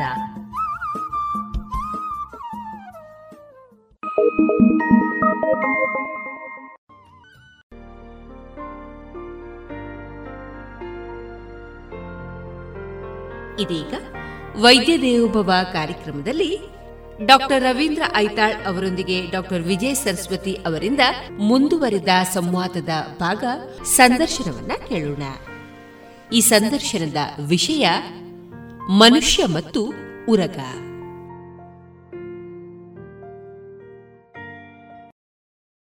ಸಾಮಾನ್ಯವಾಗಿ ಹೇಳೋದು ಇದೆ ಹಾವು ಕಚ್ಚಿದ ಸಂದರ್ಭದಲ್ಲಿ ಸಾಧ್ಯ ಆದ್ರೆ ಹಾವನ್ನು ಹಿಡ್ಕೊಂಡು ಬನ್ನಿ ಅನ್ನುವಂಥದ್ದು. ಇದು ಹೇಗೆ ಯಾಕೆಂದ್ರೆ ಹಾವು ಮೊದಲೇ ವಿಷಕಾರಿ ಹೌದೋ ಅಲ್ವೋ ಗೊತ್ತಿಲ್ಲ ಅದು ಕಚ್ಚಿರ್ತದೆ ಅದನ್ನ ಹಿಡಿಯುವ ಸಂದರ್ಭದಲ್ಲಿ ಅದು ಮತ್ತೆ ಕಚ್ಚಿದ ಅಂತ ಸಂದರ್ಭಗಳು ಏನ್ ಮಾಡಬಹುದು ಸಾಮಾನ್ಯವಾಗಿ ಹಿಡಿಯುವುದಂದ್ರೆ ಅಲ್ಲಿ ಅರ್ಥ ಕೈಯಲ್ಲಿ ಹಿಡಿಯುವುದಲ್ಲ. ಸಾಮಾನ್ಯವಾಗಿ ಯಾಕೆ ಹೇಳ್ತಾರೆ ಅಂತ ಹೇಳಿದ್ರೆ ಹಾವಿನ ಬಗ್ಗೆ ಗುರ್ತ ಇದ್ದರೆ ಅವ್ರಿಗೆ ಟ್ರೀಟ್ಮೆಂಟ್ ಕೊಡ್ಲಿಕ್ಕೆ ಈಸಿ ಆಗತ್ತೆ ಅಂತೇಳಿ ಹಾವನ್ನ ಹಿಡ್ಕೊಂಬನ್ನಿ ಅಂತಾರೆ. ಈ ಹಿಡಿಯೋರು ಏನು ಮಾಡ್ತಾರೆ ಅಂದರೆ ಹಾವು ಕಚ್ಚಿದ ಕೂಡಲೇ ಎಲ್ಲರೂ ಜನ ಒಂದು ಐದಾರು ಜನ ಸೇರಿದರೆ ಒಂದು ಉರುಳು ಮಾಡಿಬಿಟ್ಟು ಅದು ತಲೆ ಹಾಕಿದ್ಕೋ ಅದನ್ನ ಎತ್ತಿಬಿಟ್ಟು ಬಾಕ್ಸ್ ಹಾಕ್ತಾರೆ. ಅಥವಾ ಕೋಲು ಒತ್ತಿ ಹಿಡಿದು ಡಬ್ಬಿ ಆ ಒಂದು ನಮಗೆ ಬೇಗ ಬದುಕಬೇಕು. ಯಾವುದನ್ನು ಗೊತ್ತಾದರೆ ಟ್ರೀಟ್ಮೆಂಟ್ ಕೊಡೋ ಆ ಒಂದು ಧೈರ್ಯ ನಿಜವಾಗಿ ಧೈರ್ಯ ಇಲ್ಲದವ್ರಿಗೆ ಆ ಮೂಮೆಂಟಿಗೆ ಧೈರ್ಯ ಬಂದು ಏನೋ ಬಾಕ್ಸಲ್ಲಿ ಹಾಕಿ ತರ್ತಾರೆ. ಹಾಗಿದ್ದರೆ ತರುವಾಗ ಹಾವಿನ ಬಗ್ಗೆ ಗೊತ್ತಿರೋ ವೈದ್ಯರಾದರೆ ಓಕೆ ಗೊತ್ತಿಲ್ಲದಿದ್ರೆ ಮಾತ್ರ ಅವರು ತಂದು ಏನು ಪ್ರಯೋಜನ ಇಲ್ಲ. ಆದರೆ ಅಲೋಪತಿಗೆ ಹೋದಾಗ ಇವರು ಈಗ ಹಾವಿನ ಗುರ್ತವೇ ಅವಶ್ಯಕತೆ ಇಲ್ಲ. ಯಾಕಂದರೆ ಅಲ್ಲಿ ರಕ್ತ ಪರೀಕ್ಷೆ ಮಾಡಿಕೊಂಡು ಕ್ಲಾಟಿಂಗ್ ಬ್ಲೀಡಿಂಗ್ ನೋಡಿಕೊಂಡು ಪಾಯ್ಸನ್ ಇದ್ದರೆ ನಾಲ್ಕರಿಂದ ಏಳು ಮಿನಿಟ್ ಒಳಗಡೆ ಕ್ಲಾಟು ಬ್ಲೀಡಿಂಗ್ ಎರಡೂ ಆಗಬೇಕು. ಅದಕ್ಕಿಂತ ಜಾಸ್ತಿ ಇದ್ದರೆ ವಿಷಯ ಇದೆ ಅಂತ. ಅದನ್ನು ನೋಟ್ ಮಾಡ್ಕೊಂಡು ಕೊಡುವಂಥದ್ದು. ಮುಂಚೆ ಹೇಗಿತ್ತು ಅಂದರೆ ಸರಿ. ನಾಗರಾವಿಗೆ ನ್ಯೂರೋಟಾಕ್ಸಿ ಬೇರೆ ಹಿಮೋಟಾಕ್ಸಿ ಬೇರೆ ಬೇರೆ ಅಂತ ಇತ್ತು. ಎಲ್ಲ ಹಾವಿಗೂ ಬೇರೆ ಬೇರೆ ಇತ್ತು. ಸೊ ಅದೇನಂತ ಹೇಳಿದ್ರೆ ಇವಾಗ ಕೆಲವೊಮ್ಮೆ ಯಾವುದಂತ ಅವನು ನೋಡಿರೋದಿಲ್ಲ. ಆಗ ಕಾಂಪ್ಲಿಕೇಶನ್ ತುಂಬ ಇತ್ತು. ಈಗ ಹಾಗಲ್ಲ. ಎಲ್ಲ ಹಾವಿಗೂ ಒಂದೇ ಆ್ಯಂಟಿಸ್ನೈಕೊನಮ್ ಅಂತ ಬಂದಿದೆ. ಯಾವ ಹಾವಿಗೂ ಒಂದೇ ಇಂಜೆಕ್ಷನ್ನು. ಸೊ ಆದ್ದರಿಂದಾಗಿ ವೈದ್ಯರಿಗೂ ಕಷ್ಟ ಆಗೋದಿಲ್ಲ. ಆಮೇಲೆ ರಕ್ತ ಪರೀಕ್ಷೆ ಮಾಡೇ ಕೊಡೋದ್ರಿಂದ ಯಾವುದು ಕಚ್ಚಿದ್ರು ಕೂಡ ಹಾವು ಇಲ್ಲದಿದ್ದರೂ ಕೂಡ ಗುಣ ಮಾಡಬಹುದು ಆದರೆ ಒಂದು ಗೊತ್ತಿದ್ರೆ ಒಳ್ಳೇದು ಯಾಕಂತ ಹೇಳಿದರೆ ಸ್ವಲ್ಪ ಕೆಲ ಈಗಂತೂ ಇಂಟರ್ನೆಟ್ ಹಾವಿನ ಫೋಟೋ ಅಥವಾ ಹಾವು ತಂದರೆ ಅವ್ರು ಇಮಿಡಿಯೇಟ್ ಇದು ಯಾವ ಜಾತಿ ಹಾವು ಅಂತ ನೋಡ್ತಾರೆ. ಸ್ವಲ್ಪ ಈಸಿ ಆಗುತ್ತೆ. ಮುಂಚೆ ಅದೆಲ್ಲ ಇರಲಿಲ್ಲ ಅದರಿಂದ ವೈದ್ಯರಿಗೆ ಗೊತ್ತಾಗ್ತಿರ್ಲಿಲ್ಲ ಅಂತ. ಈಗ ಅದನ್ನು ಐಡೆಂಟಿಫಿಕೇಶನ್ ಮಾಡ್ಬೋದು ಕಷ್ಟ ಇಲ್ಲ. ಆದರೆ ಕ್ರೈಟ್ ಅಂತ ಹೇಳುವಂಥ ಒಂದು ಹಾವಿದೆ. ಕಟ್ಟಿನ ಹಾವು ಅಂತ ಹೇಳ್ತೇವೆ ಕಟ್ಟ ಬಳಕರಿ ಹೇಳ್ತೇವೆ. ಇದರಲ್ಲಿ ತುಂಬ ಬಣ್ಣದ ಕಟ್ಟಿನ ಹಾವುಗಳಿದೆ ಎಲ್ಲ ವಿಷಯ ಅಲ್ಲ. ಒಂದು ವೆರೈಟಿ ಡಾರ್ಕ್ ಕಪ್ ಅಥವಾ ಡಾರ್ಕ್ ಬ್ಲೂ ಅಲ್ಲಿ ತಲೆಯಿಂದ ಐದಾರು ಇಂಚು ಬಿಟ್ಟು ಬಾದ ತುದಿ ತನಕ ಸಪೂರವಾದ ಎರಡೆರಡು ಪಟ್ಟಿ ಬರಬೇಕು. ಇದಕ್ಕೆ ರೈಟ್ ತುಂಬ ಅಂಜುಬುರ್ಕ ಹಾವು. ನಾವು ಟಾರ್ಚ್ ಹಾಕಿದ್ರೆ ತಲೆ ಅಡಿ ಹಾಕಿ ಮಲಗತ್ತೆ. ಸರಿ. ಏನಾದ್ರು ನೋಡಿದೆ ಮೆಟ್ಟಿದ್ರೆ ಇದು ಕಚ್ಚಿದರೆ ಫುಲ್ ಪಾಯ್ಸನ್ ಆದರೆ ಕೆಲವೊಮ್ಮೆ ಐದೇ ನಿಮಿಷದಲ್ಲಿ ಕೋಮಕ್ಕೆ ಹೋಗ್ತಾರೆ. ಅಥವಾ ಟಪ್ಪ ಇಮ್ಮಿಡಿಯೇಟೇ ಕೋಮಕ್ಕೆ ಹೋಗ್ಬೋದು. ಕೋಮಕ್ಕೆ ಹೋದರೆ ಬಾರದೇ ಇರ್ಬೋದು ಬಂದರೂ ಬರೋದು. ಸರಿಯಾದ ಟ್ರೀಟ್ಮೆಂಟ್ ಕೊಟ್ಟರೆ ಬರ್ತಾರೆ. ಈಗ ಹಾಸ್ಪಿಟ್ಲಿಗೆ ಹೋದರೂ ಕೂಡ ಇದರಲ್ಲೊಂದು ಸ್ಪೆಷಲ್ ಅಂದರೆ ಇದು ಮತ್ತೆ ನಾಗರವಲ್ಲಾದರೆ ಸ್ವಲ್ಪ ಸ್ವೆಲ್ಲಿಂಗ್ ಇರುತ್ತೆ ಗೊತ್ತಾಗುತ್ತೆ. ಬಟ್ ಕ್ರೈಟಲ್ಲಿ ಗೊತ್ತೇ ಆಗೋದಿಲ್ಲ ಇವರೇ ಆಸ್ಪತ್ರೆಗೆ ಕರ್ಕೊಂಡು ಹೋದ ಕೂಡಲೇ ಅವ್ರಿಗೆ ಯಾವುದೊಂದು ಗೊತ್ತಿದ್ರೆ ಮನೆಯವರಿಗೆ ಗೊತ್ತಿಲ್ಲದಿದ್ರೆ ಇವರು ಕೋಮಕೋದನ್ನು ಬೇರೆ ಬೇರೆ ಟ್ರೀಟ್ಮೆಂಟ್ ಕೊಡ್ತಾ ಇರ್ತಾರೆ. But C T B T ಗೊತ್ತಾಗೋದು ಯಾವಾಗ ಅಂದರೆ ರಕ್ತ ಪರೀಕ್ಷೆಯಲ್ಲಿ ಗೊತ್ತಾಗೋದು ಸುಮಾರು ನಾಲ್ಕೈದು ಗಂಟೆವರೆಗೆ. ಅಷ್ಟು ಡಿಲೇ ಆದರೆ ಕೆಲವೊಮ್ಮೆ ಅವ ಕೋಮದಿಂದ ಈಚೆ ಬರೋದೇ ಇಲ್ಲ. ಆ ವ್ಯಕ್ತಿ ಹೋಗ್ತಾನೆ. ಸ್ವಲ್ಪ ಅವರಿಗೆ ಏನಾದರೂ ನಾಲೆಜ್ ಇದ್ದರೆ ಅಲ್ಲಿ ಮಾರ್ಕ್ ಎಲ್ಲ ಹುಡುಕಿದ್ರೆ ಇದು ಇರ್ಬೋದು ಮೇ ಬಿ ಅಂತೇಳಿ ಗೊತ್ತಾದರೆ ಟ್ರೀಟ್ಮೆಂಟ್ ಕೊಟ್ಟರೆ ಬದುಕ್ತಾನೆ. ಇಲ್ಲೇ ಇದ್ದರೆ ಕೋಮಕ್ಕೆ ಹೋದವರು ಹೊರಗೆ ಬರೋದಿಲ್ಲ ಯಾವುದೇ ಸ್ವೆಲ್ಲಿಂಗ್ ಇಲ್ಲ ಪೇಯ್ನು ಇಲ್ಲ. ಇದೆಲ್ಲ ಗೊತ್ತಾಗೋದು ಹೇಗೆ ಕೇಳಿದರೆ ಕೋಮಕ್ಕೆ ಹೋಗದೇ ಇದ್ದರೆ ಅವನಿಗೆ ಮಾತಾಡಲಿಕ್ಕೆ ಕಷ್ಟ ಆಗುತ್ತೆ ಗಿಡ್ಡಿನೆಸ್ ಬರುತ್ತೆ ತಲೆ ಸುತ್ತು ಬರುತ್ತೆ. ಆವಾಗ ನಾವು ಕೂಡಲೇ ಡಯಾಗ್ನೋಸ್ ಮಾಡಿ ಅಲ್ಲಿ ಸಿ ಟಿ ಬಿ ಟಿ ಒಂದನ್ನೇ ನಾವು ನಂಬಿಕೊಂಡು ಏರ್ಲಿಲ್ಲ ಅಂತ ಕೂತ್ಕೊಳ್ಳೋದಲ್ಲ ಇಮಿಡಿಯೇಟ್ ಮೆಡಿಸಿನ್ ಹಾಕಿದರೆ ಬದುಕ್ತಾರೆ. ಡಾಕ್ಟ್ರೇ ತಾವು ಮಾತಾಡ್ತಾ ಈಗ ಕೋಮದ ವಿಷಯವನ್ನ ನಾವು ಮಾತಾಡ್ತಾ ಇದ್ದು ಈಗ ಸಾಮಾನ್ಯವಾಗಿ ಈ ಕೋಮಕ್ಕೆ ಯಾಕೆ ಹೋಗ್ತಾರೆ? ಅಂದ್ರೆ ತಾವು ಹೇಳಿದ್ರಿ ನೇರವಾಗಿ ದೇಹಕ್ಕೆ ವಿಷ ಸಂಪರ್ಕ ಆದಾಗ ಅಂದ್ರೆ ರಕ್ತದ ಮೂಲಕ ಬಹುಶಃ ಅದು ಎಲ್ಲೋ ಒಂದು ಬಹು ಅಂಗಲ್ ಅಂಗಗಳ ವೈಫಲ್ಯವನ್ನ ಉಂಟು ಮಾಡಬಹುದು ಮುಖ್ಯವಾಗಿ ಕಿಡ್ನಿಗೆ ಸಮಸ್ಯೆಯನ್ನ ಉಂಟು ಮಾಡುತ್ತದೆ ಅನ್ನೋದಂತನ್ನ ತಾವು ಹೇಳಿದ್ರಿ. ಅದೇ ರೀತಿ ಕೆಲವೊಂದು ಹಾವುಗಳು ಏನು ಒಬ್ಬ ವ್ಯಕ್ತಿಯ ರಕ್ತದ ಪರಿಚಲನೆಯನ್ನ ಹೆಚ್ಚು ಬಹುಶಃ ಎಲ್ಲೋ ಒಂದಿಷ್ಟು ಅದು ಹೆಚ್ಚು ಮಾಡಿ ಎಲ್ಲಾ ಕಡೆಗಳಿಂದಲೂ ಬ್ಲೀಡಿಂಗ್ ಆಗುವಂತ ಸಾಧ್ಯತೆಗಳಿದೆ ಅನ್ನುವಂಥದ್ದು. ಡಾಕ್ಟ್ರೆ ಈ ಕೋಮಕ್ಕೆ ಹೋಗುವುದಕ್ಕೆ ಕಾರಣ ಏನು? ಸಾಮಾನ್ಯವಾಗಿ ನಿರೋಟಾಕ್ಸಿನ್ ನರದ ಮಂಡಲದ ಮೇಲೆ ಪರಿಣಾಮ ಬೀರುವಂತದ್ದು ನರಗಳನ್ನೆಲ್ಲ ಸಿಂಕ್ ಮಾಡುತ್ತೆ. ಆದ್ರಿಂದ ಸಡನ್ ಅಂತೇಳಿ ಕೋಮಕ್ಕೆ ಹೋಗಿ ಬಿಡ್ತಾರೆ ಸರಿ ಸರಿ. ನರಕ್ಕೆ ಬ್ರೈನಿಗೆ ಬೇಕಾದಷ್ಟು ಬ್ಲಡ್ ಸರ್ಕ್ಯುಲೇಷನ್ ಆಗುದಿಲ್ಲ ಸಿಂಕ್ ಆಗಿ. ಆದ್ರಿಂದಾಗಿ ಅವರು ಕೋಮಕ್ಕೆ ಹೋಗ್ತಾರೆ. ಕೋಮಕ್ಕೆ ಹೋದ ಕೂಡಲೇ ಅದಕ್ಕೆ ಸರಿಯಾದ ಮೆಡಿಸಿನ್ ಇಮಿಡಿಯೇಟ್ ಡಾಕ್ಟ್ರಿಗೆ ಗೊತ್ತಾಗಿ ಕೊಟ್ಟರೆ ಅವನೊಂದು ಐದಾರು ಗಂಟೆಯಲ್ಲಿ ಸರಿ ಆಗ್ತಾರೆ ಸರಿ. ಏನಾದ್ರು ವೈದ್ಯರಿಗೆ ಗೊತ್ತಾಗದೇ ಇದ್ರೆ ಅದು ಕ್ರೈಟ್ ಅಂತ ತಿಳ್ಕೊಂಡು. ಆಗ ಏಳೆಂಟು ತಿಂಗಳು ಕೋಮದಲ್ಲಿದ್ದವರು ಇದ್ದಾರೆ. ಆಮೇಲೆ ಹಾಗೆ ತೀರೋದವರು ನಾನು ನೋಡಿದಾಗ ಸುಮಾರು ಕೇಸ್ ಇದೆ ಮಂಗಳೂರಲ್ಲಿ. ಹೌದು ಈ ಇಷ್ಟು ದೀರ್ಘಾವಧಿಯಲ್ಲಿ ಕೋಮಕ್ಕೆ ಹೋದವರು ವಾಪಸ್ ಬಂದಿದ್ದು ಇದೆಯಾ ಡಾಕ್ಟ್ರೆ? ಆ ಒಂದು ಕೇಸ್ ಇದೆ. ಇಲ್ಲಿ ನಿಮ್ಮ ಉಪ್ಪಿನಹಣ್ಣಿ ಸ್ವಲ್ಪ ಒಳಗಡೆ ಒಂದು ಕಡೆ ಅವರಿಗೆ ಕೋಮದಲ್ಲಿ ಐದು ತಿಂಗಳು ಇದ್ರು ಏಜ್ ಆಸ್ಪತ್ರೆಯಲ್ಲಿ. ಆಮೇಲೆ ರಿಕವರಿ ಆಗಿದ್ದಾರೆ. ಆದರೆ ಮಾತಾಡಲಿಕ್ಕೆ ಮತ್ತೆ ಎರಡು ವರ್ಷ ಬೇಕಾಗಿದೆ. ಬೇಕಾಯಿತು. ಹೌದು ಹೌದು. ಪುನಃ ಮಾತು ಕಳ್ತಾಗೆ ಮಾತೆಲ್ಲ ತುದಿರ್ತಿತ್ತು ನಡಿಲಿಕ್ಕೆ ಆಗ್ತಿರ್ಲಿಲ್ಲ ಫಿಸಿಯೋಥೆರಪಿ ಎಲ್ಲ ಮಾಡಿ. ಸುಮಾರು ಒಂದೊಂದು ವರ್ಷ ತಗೊಂಡಿದ್ದು ಸರಿ ಮತ್ತೆ ಒಂದು ರೀತಿಯಲ್ಲಿ ಹೇಳೋದಾದ್ರೆ ಪುನರ್ಜನ್ಮ ಹೇಳಬೇಕು. ಅದು ನೆನಪು ಶಕ್ತಿ ಎಲ್ಲ ಅವ್ರಿಗೆ ಕರೆಕ್ಟ್ ಆಗಿತ್ತು. ಸರಿ ಸರಿ ಸರಿ. ಡಾಕ್ಟರ್ ಇನ್ನೂ ಒಂದು ತಾವು ಆಗ ಹೇಳ್ತಾ ಹೇಳಿದ್ರಿ ಈ ಕ್ಲಾಟಿಂಗ್ ಟೈಮ್ ಮತ್ತು ಬ್ಲೀಡಿಂಗ್ ಟೈಮ್ ಅನ್ನುವಂಥದ್ದು. ಇದ್ರ ಬಗ್ಗೆ ಇನ್ನೊಂದಿಷ್ಟು ಮಾಹಿತಿಯನ್ನ ನೀಡ್ತೀರಾ? ಅಂದ್ರೆ ಸಾಮಾನ್ಯವಾಗಿ ಏನು ಇದು ಕ್ಲಾಟಿಂಗ್ ಟೈಮ್ ಬ್ಲೀಡಿಂಗ್ ಟೈಮ್ ಅಂದ್ರೆ ಏನು? ಅಂದ್ರೆ ಪಾಯ್ಸನ್ ಅನ್ನ ಹೆಪ್ಪುಗಟ್ಟಿಸುವಂಥದ್ದು ಅದು ಯಾವ ಟೈಪ್ ಅಂತ ತಿಳ್ಕೊಂಡು ಅವರು ಕ್ಲಾಟಿಂಗ್ ಬ್ಲೀಡಿಂಗ್. ಕ್ಲಾಟಿಂಗ್ ಅಂತ ಹೇಳಿದರೆ ಬೆರಳನ್ನ ಒಂದು ಫ್ಲಕ್ ಮಾಡಿಬಿಟ್ಟು ಒಂದು ಡ್ರಾಪ್ ರಕ್ತ ತೆಗಿತಾರೆ. ಅದನ್ನು ಒಂದು ಗ್ಲಾಸಿಗೆ ಹಾಕಿ ಸೂಜಿಯಲ್ಲಿ ನೋಡ್ತಾ ಇರ್ತಾರೆ. ಅದು ಯಾವಾಗ ಕ್ಲಾಟ್ ಆಗುತ್ತೆ? ಅದು ಕ್ಲಾಟಿಂಗ್ ಟೈಮ್. ಸರಿ. ಬ್ಲೀಡಿಂಗ್ ಟೈಮ್ ಅಂತ ಹೇಳಿದರೆ ಆ ತೂತು ಮಾಡಿದರೆ ಆಗಾಗ ನಿಮಿಷಕ್ಕೊಮ್ಮೆ ಒತ್ತಾ ಇರ್ತಾರೆ. ಯಾವಾಗ ಒತ್ತುವಾಗ ರಕ್ತ ಬರೋದಿಲ್ಲ ಸ್ಟಾಪ್ ಆಗುತ್ತೆ. ಅದು ಬ್ಲೀಡಿಂಗ್ ಟೈಮ್. ಇದು ಎರಡು ನಾಲ್ಕರಿಂದ ಆರು ಅಥವಾ ಏಳರ ಒಳಗಿದ್ದರೆ ಪಾಯ್ಸನ್ ಇಲ್ಲ ಅಂತ ಲೆಕ್ಕ. ಸರಿ ಸರಿ. ಆ ನಂತರ ಜಾಸ್ತಿ ಇದ್ದಾಗ ಪಾಯ್ಸನ್ ಇದೆ ಅಂತ ಅರ್ಧ ಗಂಟೆ ಆದ್ರೂ ಕ್ಲಾಟ್ ಆಗದೆ ಇದ್ದಲ್ಲಿ ಅದು ಸಿವಿಯರ್ ಪಾಯ್ಸನ್ ಅಂತ ಲೆಕ್ಕ. ಹಾಗೆ ಜಾಸ್ತಿ ಎಸ್ ವಿ ಕೊಡಬೇಕಾಗುತ್ತೆ. ಮತ್ತೆ ಇದನ್ನೇ ಹೊಂದಿಕೊಂಡು ನಾವು ಟ್ರೀಟ್ಮೆಂಟ್ ಸ್ಟಾರ್ಟ್ ಮಾಡೋದಲ್ಲ ಅದರೊಟ್ಟಿಗೆ ಅವ ಬಂದಾಗ ಅವ ಕಾಲು ಸ್ವೆಲ್ ಆ ಕಚ್ಚಿದ ಭಾಗ ಸ್ವೆಲ್ಲಿಂಗ್ ಉಂಟಾ ಪೇನ್ ಉಂಟಾ ಇದನ್ನು ಕೂಡ ನಾವು ಆ್ಯಡ್ ಮಾಡಬೇಕು. ಅದು ಬರುವವರೆಗೆ ನಾವು ಕಾದ್ರೆ ಅವನಿಗೆ ಇಂಜೆಕ್ಷನ್ ಜಾಸ್ತಿ ಬೇಕಾಗುತ್ತೆ ಕಿಡ್ನಿ ಮೇಲೆ ಪ್ರಾಬ್ಲಮ್ ಬರ್ಬೋದು ಲಿವರ್ ಮೇಲೆ ಬರ್ಬೋದು. ಸರಿ ಸರಿ. ಬಹಳ ಉಪಯುಕ್ತವಾದಂಥ ಮಾಹಿತಿ ಡಾಕ್ಟ್ರೆ. ಈಗ ಇನ್ನೂ ಒಂದು ಮುಖ್ಯವಾಗಿ ಈ ಎರಡರನ್ನ ಹೊರತುಪಡಿಸಿ ಏನು ಕೋಮಾವಸ್ಥೆಗೆ ಹೋಗುವುದು ಅಥವಾ ದೀರ್ಘ ಅಂಗಲ್ ಬಹು ಅಂಗಗಳ ವೈಫಲ್ಯ ಉಂಟಾಗಬಹುದು. ಇದನ್ನು ಹೊರತುಪಡಿಸಿ ತಾವು ಆಗಲೇ ಹೇಳಿದ ಹಾಗೆ ಕೆಲವೊಂದು ಹಾವುಗಳ ಕಡಿತದಿಂದ ದೇಹದ ಭಾಗಗಳು ಅಂಗಗಳು ಕೊಳೆತು ಹೋಗುವಂತ ಸಾಧ್ಯತೆಗಳು ಇದೆ. ಡಾಕ್ಟ್ರೆ ಇದು ಯಾವ ರೀತಿಯ ಹಾವುಗಳ ಕಡಿತ ಮತ್ತು ಯಾಕೆ ಆಗ್ತದೆ? ಈ ರೀತಿ ಅಂಗಗಳು ಕೊಳೆತು ಹೋಗುವಂಥದ್ದು. ಇದು ಸಾಮಾನ್ಯವಾಗಿ ಇಡೀ ದೇಹದ ಅಂಗಗಳ ಆ ಕಚ್ಚಿದ ಭಾಗದ ಅಂಗ ಮಾತ್ರ ಕೊಳೆಯುವಂತ ಅಂದ್ರೆ ಕಚ್ಚಿದ ಭಾಗದಲ್ಲಿ ಹಿಮೋಟಾಕ್ಸಿಕ್ ಪಾಯ್ಸನ್ದಲ್ಲಿ ಅದು ರಕ್ತವನ್ನೆಲ್ಲ ಹೆಪ್ಪುಗಟ್ಟಿಸ್ತದೆ. ಆ ಜಾಗದಲ್ಲಿ ಆಮ್ಲಜನಕ ಸಪ್ಲೈ ಸರಿಯಾಗದೆ ಸರಿ ಆ ಭಾಗ ಕೊಳಿತಾ ಹೋಗುತ್ತೆ. ಸೊ ಆವಾಗ ಏನಾಗುತ್ತೆ ಅಂತ ಹೇಳಿದ್ರೆ ಅವರು ಕೊಳ್ತದ ಫಸ್ಟಿಗೆ ಅದನ್ನ ಅಷ್ಟು ನೆಗ್ಲಿಜೆನ್ಸಿ ಮಾಡ್ತಾರೆ. ಆಸ್ಪತ್ರೆ ಮದ್ದು ಮಾಡಿ ಮನೆಗೆ ಹೊತ್ತುಕೊಳ್ಳ ಅವರು ಹೇಳಿದಾಗೆ ಮಾಡೋದಿಲ್ಲ. ಆಗ ಮತ್ತು ಜಾಸ್ತಿ ಕೊಳೆತು ಹೋಗ್ಬೋದು. ಇನ್ನು ಕೆಲವೊಮ್ಮೆ ರ್ಯಾರ್ ಕೇಸಲ್ಲಿ ಕೋಬ್ರದಲ್ಲೂ ಕೂಡ ಕೆಲವೊಮ್ಮೆ ಏಸುವಿ ಜಾಸ್ತಿ ಆದರೂ ಕೂಡ ಹಾಗೆ ಕೊಡ್ತದೆ. ಯಾಕಂತೇಳಿದ್ರೆ ಅಲ್ಲಿ ಕೋಬ್ರಕ್ಕೆ ಕೋಬ್ರದೇ ಎ ಅಲ್ಲ ಪಾಯ್ಸನ್ ಅಲ್ಲ. ಎಲ್ಲ ಹಾವಿದು ಒಟ್ಟಿಗೆ ಇರೋದ್ರಿಂದ. ಕೆಲವೊಮ್ಮೆ ವೇರಿಯೇಷನ್ ಆಗಿ ಕೋಬ್ರದಲ್ಲಿ ನಾನು ಬೇಕಷ್ಟು ನೋಡಿದ್ದೇನೆ. ನನ್ನ ಸ್ವಂತಕ್ಕೆ ನನ್ನ ಕೈಯೂ ಕೊಡ್ತದ ನನ್ನ ಅನುಭವ. ನನಗೆ ಸ್ವಂತ ನಾನು ಹೇಗೆ ವಿಷದ ಇದು ಕಡಿತದೆ ಅಂದರೆ ನಾನು ಸ್ವಂತ ಕಡಿಸ್ಕೊಂಡು ಕಳ್ತವನು ಸರಿ ಫಾರ್ಮಸಿಸ್ಟ್ನ ಹತ್ತಿರ ಇಟ್ಟು ಆಸ್ಪತ್ರೆ ಮೆಡಿಸಿನ್ ಉಂಟು ಅಂತೆಲ್ಲ ರೆಡಿ ಮಾಡಿಕೊಂಡು ಕಳ್ತವನು ಅದರಿಂದಾಗಿ ಅದರಲ್ಲೂ ಕೂಡ ನಿಮಗೆ ಎ ಜಾಸ್ತಿ ಆಗ ನನ್ನ ಹತ್ರ ಮದ್ದು ಇಲ್ಲದಿರುವಾಗ ನನಗೆ ಒಮ್ಮೆ ಬೈಟ ಎಲ್ಲೋ ಹಾಗಾದ್ರೆ ನಾನು ಮಾಡ್ತಾ ಇದ್ದೆ. ನನಗೆ ಬೈಟ್ ಅದೇ ನನ್ನ ಹತ್ರ ಮದ್ದು ಖಾಲಿಯಾಗಿತ್ತು. ಆ ದಿನ ಆಗ ನಾನು ಮಂಗಳೂರು ಹೋಗಬೇಕಾಯಿತು. ಅಲ್ಲಿ ಎ ಕೊಟ್ಟದ್ದು ಜಾಸ್ತಿ ಅವ್ರಿಗೆ ಗೊತ್ತಾಗಿದೆ ವೈಪರ್ ಅಂತ ತಿನ್ಸ್ಕೊಂಡ್ರು ಆಮೇಲೆ ಕೊಡುವ ಲೇಟಾಗಿ ನನ್ನ ಕೈ ಕೊಡ್ತು ಹೋಗಿತ್ತು ಅದರಿಂದಾಗಿ ಆ ಅನುಭವ ಆಗಿದೆ. ನಾಗರವರು ಕೂಡ ಕೊಳಿತಂತ ಬೇರೆ ಕೇಸ್ಗಳು ಬೇಕಷ್ಟು ಬಂದಿದೆ. ಸೊ ಇದು ಕೆಲವೊಮ್ಮೆ ಅಲ್ಲಿ ಡಾಕ್ಟರ್ ಸ್ವಲ್ಪ ಡಿಲೇ ಮಾಡಿದರೆ ಆ ರೀತಿ ಸಮಸ್ಯೆ. ಅದರಿಂದಾಗಿ ವಿಷಯ ಕಚ್ಚಿದ ತಕ್ಷಣ ಬರೇ ವೈದ್ಯರು ಅಲ್ಲ ವೈದ್ಯರಿಗೆ ಸರಿಯಾಗಿ ಗೊತ್ತಿದ್ದ ವೈದ್ಯರು ಬೇಕು. ಬರೀ ವೈದ್ಯರಾದ್ರೆ ವೈದ್ಯರು. ಸಾಲದು. ಅದಿಲ್ಲದ್ರೆ ಈ ರೀತಿಯ ಸಮಸ್ಯೆ ನನ್ನ ಸ್ವಂತ ಅನುಭವ ಬಂದಿದೆ ಬೇಕಷ್ಟು ನೋಡಿದೆ ನಾನು ನಲವತ್ತು ವರ್ಷದಿಂದ. ಈ ಫೀಲ್ಡ್ ಅಲ್ಲಿ ಇದ್ದೇನೆ. ಹೌದು ಹೌದು. ಬಹಳ ಉಪಯುಕ್ತವಾದಂತಹ ಕೆಲಸವನ್ನು ಈ ಸಮಾಜಕ್ಕೆ ತಾವು ಮಾಡ್ತಾ ಬಂದಿದ್ದೀರಿ ಸರ್ ಇಷ್ಟು ವರ್ಷಗಳ ಅವಧಿಯಲ್ಲಿ. ಈಗ ಹಾವುಗಳನ್ನ ಒಂದು ವೇ ಹಾವು ಕಚ್ಚಿದಾಗ ಪ್ರಥಮ ಚಿಕಿತ್ಸೆಯನ್ನ ನಾವು ತಿಳ್ಕೊಂಡೆವು. ಅದೇ ರೀತಿ ಯಾವ ರೀತಿಯಾದಂತಹ ವೈದ್ಯರ ಮಾರ್ಗದರ್ಶನದ ಅಗತ್ಯವನ್ನು ಕೂಡ ನಾವು ತಿಳ್ಕೊಂಡ್ವು. ಡಾಕ್ಟ್ರೇ ಇನ್ನೂ ಒಂದು ಈಗ ಯಾವ ರೀತಿಯ ಔಷಧಿಯನ್ನು ಬಳಸಬೇಕು. ಕೆಲವೊಮ್ಮೆ ಗೊತ್ತಿದ್ದೋ ಗೊತ್ತಿಲ್ಲದೋ ಹಳ್ಳಿ ಔಷಧಿಗಳಿಗೆ ಅಂತ ಹೋಗುವಂಥದ್ದಿದೆ. ಯಾವ ರೀತಿಯ ಔಷಧಗಳನ್ನು ಬಳಸಬೇಕು ಡಾಕ್ಟ್ರೆ? ನೋಡಿ ಇದು ಹೇಗೆ ಅಂತ ಹೇಳಿದರೆ ಔಷಧಿಗಳು ಬೇಕಷ್ಟಿದೆ. ಈಗ ಅಲೋಪತಿ ಬಂದದ್ದು ಇತ್ತೀಚೆಗೆ. ಹೌದು. ಈ ಹಿಂದೆ ಹಾಗಾದ್ರೆ ಎಲ್ಲ ಹಾವು ಕಚ್ಚು ಸಾಯ್ತಾ ಇದ್ರ ಅಂತ ಒಂದು ಕ್ವಶನ್ ಹೌದು. ಇಲ್ಲ. ಬದುಕ್ತಾ ಇದ್ರು. ಈಗಲೂ ಎಷ್ಟೋ ಕಡೆ ಹಳ್ಳಿಯಲ್ಲಿ ಮದ್ದು ಕೊಟ್ಟು ಗುಣ ಮಾಡೋರು ಇದ್ದಾರೆ. ಆದರೆ ಅವರ ಸಂಖ್ಯೆಗಳು ಕಡಿಮೆ ಆಗ್ತಾ ಬಂದಿದೆ. ಮತ್ತು ಜನರಲ್ಲಿ ವಿಶ್ವಾಸವೂ ಕೂಡ ಕಮ್ಮಿ ಆಗ್ತಾ ಬಂದಿದೆ. ಅವ್ರ ಬಗ್ಗೆ ಅವ ಎಲ್ಲ ಕುರಿತು ಅವನೇನು ಪ್ರಯೋಜನ ಈ ರೀತಿ ಹತ್ತು ಜನ ಮಾತುಗಳು ಇದು ಬಂದಿದೆ. ಆದರೆ ವಾಸ್ತವವಾಗಿ ಅತ್ಯಂತ ಒಳ್ಳೆಯದು ಆಯುರ್ವೇದ ಮೆಡಿಸಿನ್ನು ಹಿಂದೆ ಇತ್ತು ಈಗಲೂ ಇದೆ ಆದರೆ ಕೊಡುವರ ಸಂಖ್ಯೆ ಕಮ್ಮಿ ಆಗಿದೆ. ಅದರಿಂದಾಗಿ ಈಗ ಅನುಭವದ ಅನುಭವದ ಕೊರತೆ. ಕೊರತೆಗಳು ಬೇಕಷ್ಟಿದೆ. ಯಾಕಂದ್ರೆ ಅಪ್ಪ ಕೊಡುವಾಗ ಮಕ್ಕಳು ನೋಡೋದಿಲ್ಲ. ಅಪ್ಪ ಸತ್ತ ಮೇಲೆ ಅಪ್ಪ ಕೊಡೋದು ಇಂಥದ್ದಲ್ಲ ಅದೇ ಕೊಟ್ಟರಾಯಿತು ಅಂತ ಆ ರೀತಿಯಲ್ಲಿ ಅನುಭವದ ಕೊರತೆಗಳು ಇದೆ. ಅದರಿಂದಾಗಿ ಆದ್ದರಿಂದಾಗಿ ಇವತ್ತು ಹಳ್ಳಿ ಮದ್ದಂತೂ ಕೂಡ ಎಲ್ಲವೂ ಸುಳ್ಳು ಅಂತ ಆಗ್ತಾ ಇದೆ. ಹಾಗಿಲ್ಲ. ಹಳ್ಳಿ ಮದ್ದಲ್ಲೂ ಕೂಡ ಒಳ್ಳೆ ಮದ್ದಿದೆ ಆದರೆ ಹಸಿ ಮದ್ದುಗಳನ್ನು ಕೊಡಬೇಕು. ನಾನು ನೋಡಿದಾಗೆ ಒಣಗಿದ ಬೇರುಗಳು ಯಾವುದು ಕೂಡ ಹಾವಿನ ಮೇಲೆ ಪರಿಣಾಮವನ್ನು ಬೀರುವುದಿಲ್ಲ. ಈಗ ಹಸಿ ಮದ್ದಿನ ಗುರುತ ಯಾರಿಗಿಲ್ಲ. ಇದ್ರ ಬೇಕಷ್ಟು ಬೇರುಗಳು ಸಿಗ್ತಾ ಇಲ್ಲ. ಆದ್ದರಿಂದಾಗಿ ಹಳ್ಳಿ ಮದ್ದಿನ ಬಗ್ಗೆ ಇವರು ಒಣಗಿದು ಕೊಟ್ಟಾಗ ಆಗದಿದ್ದು ಕೂಡ ಹಳ್ಳಿ ಮದ್ದು ಪ್ರಯೋಜನ ಇಲ್ಲ ಅಂತ ಹೇಳ್ತಾರೆ. ಅಂದಾಗಿ ಅಲೋಪತಿ ಬರೋ ಮೊದಲು ಹಳ್ಳಿ ಮದ್ದಲ್ಲೇ ಎಲ್ಲರೂ ಬದುಕ್ತಾ ಇದ್ರು. ಬೇಕ ಯಾರು ಸಹ ಇಲ್ಲ. ಆದರೆ ಈಗ ಅಂತ ಹಳ್ಳಿ ಮದ್ದು ಕೊಡೋರು ಇಲ್ಲದಿರೋದ್ರಿಂದ ನೀವು ಸರಿಯಾಗಿ ಗೊತ್ತದಿದ್ರೆ ಮಾಡ್ಬೋದೇ ವಿನಃ. ಸರಿ ಗೊತ್ತಿಲ್ಲ ಅಂತಾದರೆ ನೀವು ಅಲೋಪತಿಗೆ ಹೋಗುವಂಥದ್ದೇ ಸೇಫ್. ಸರಿ.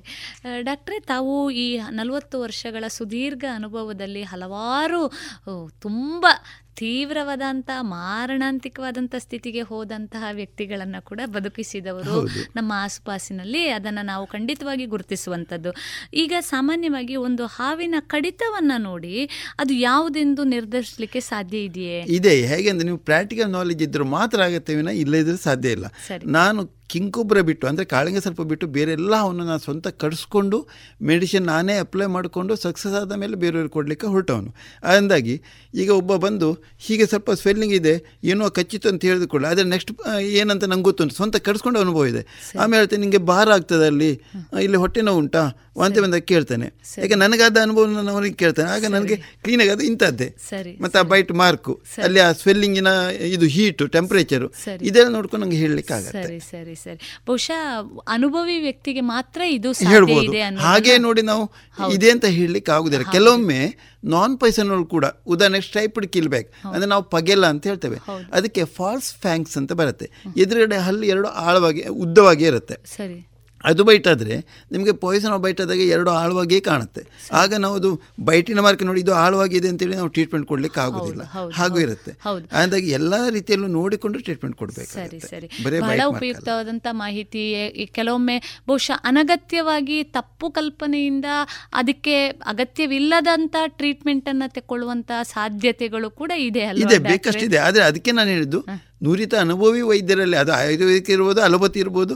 ನುರಿತ ಅನುಭವಿ ವೈದ್ಯರಾದರೆ ಖಂಡಿತವಾಗಿ ಹಾವು ಕಚ್ಚಿದವರು ಎಲ್ಲರನ್ನೂ ಬಸ್ಲಿ ಸಾಧ್ಯ ಉಂಟು. ಅವರು ಹೋಗುವಂಥದ್ದು ಬೇಗ ಹೋಗಬೇಕು. ಕಚ್ಚಿದ ವ್ಯಕ್ತಿಯು ಒಂದು ದಿವಸ ನಂತರ ಹೋದರೆ ಎಷ್ಟು ನುರಿತ ವೈದ್ಯರು ಏನು ಮಾಡಲಿಕ್ಕೆ ಸಾಧ್ಯ ಇಲ್ಲ. ಹೌದು.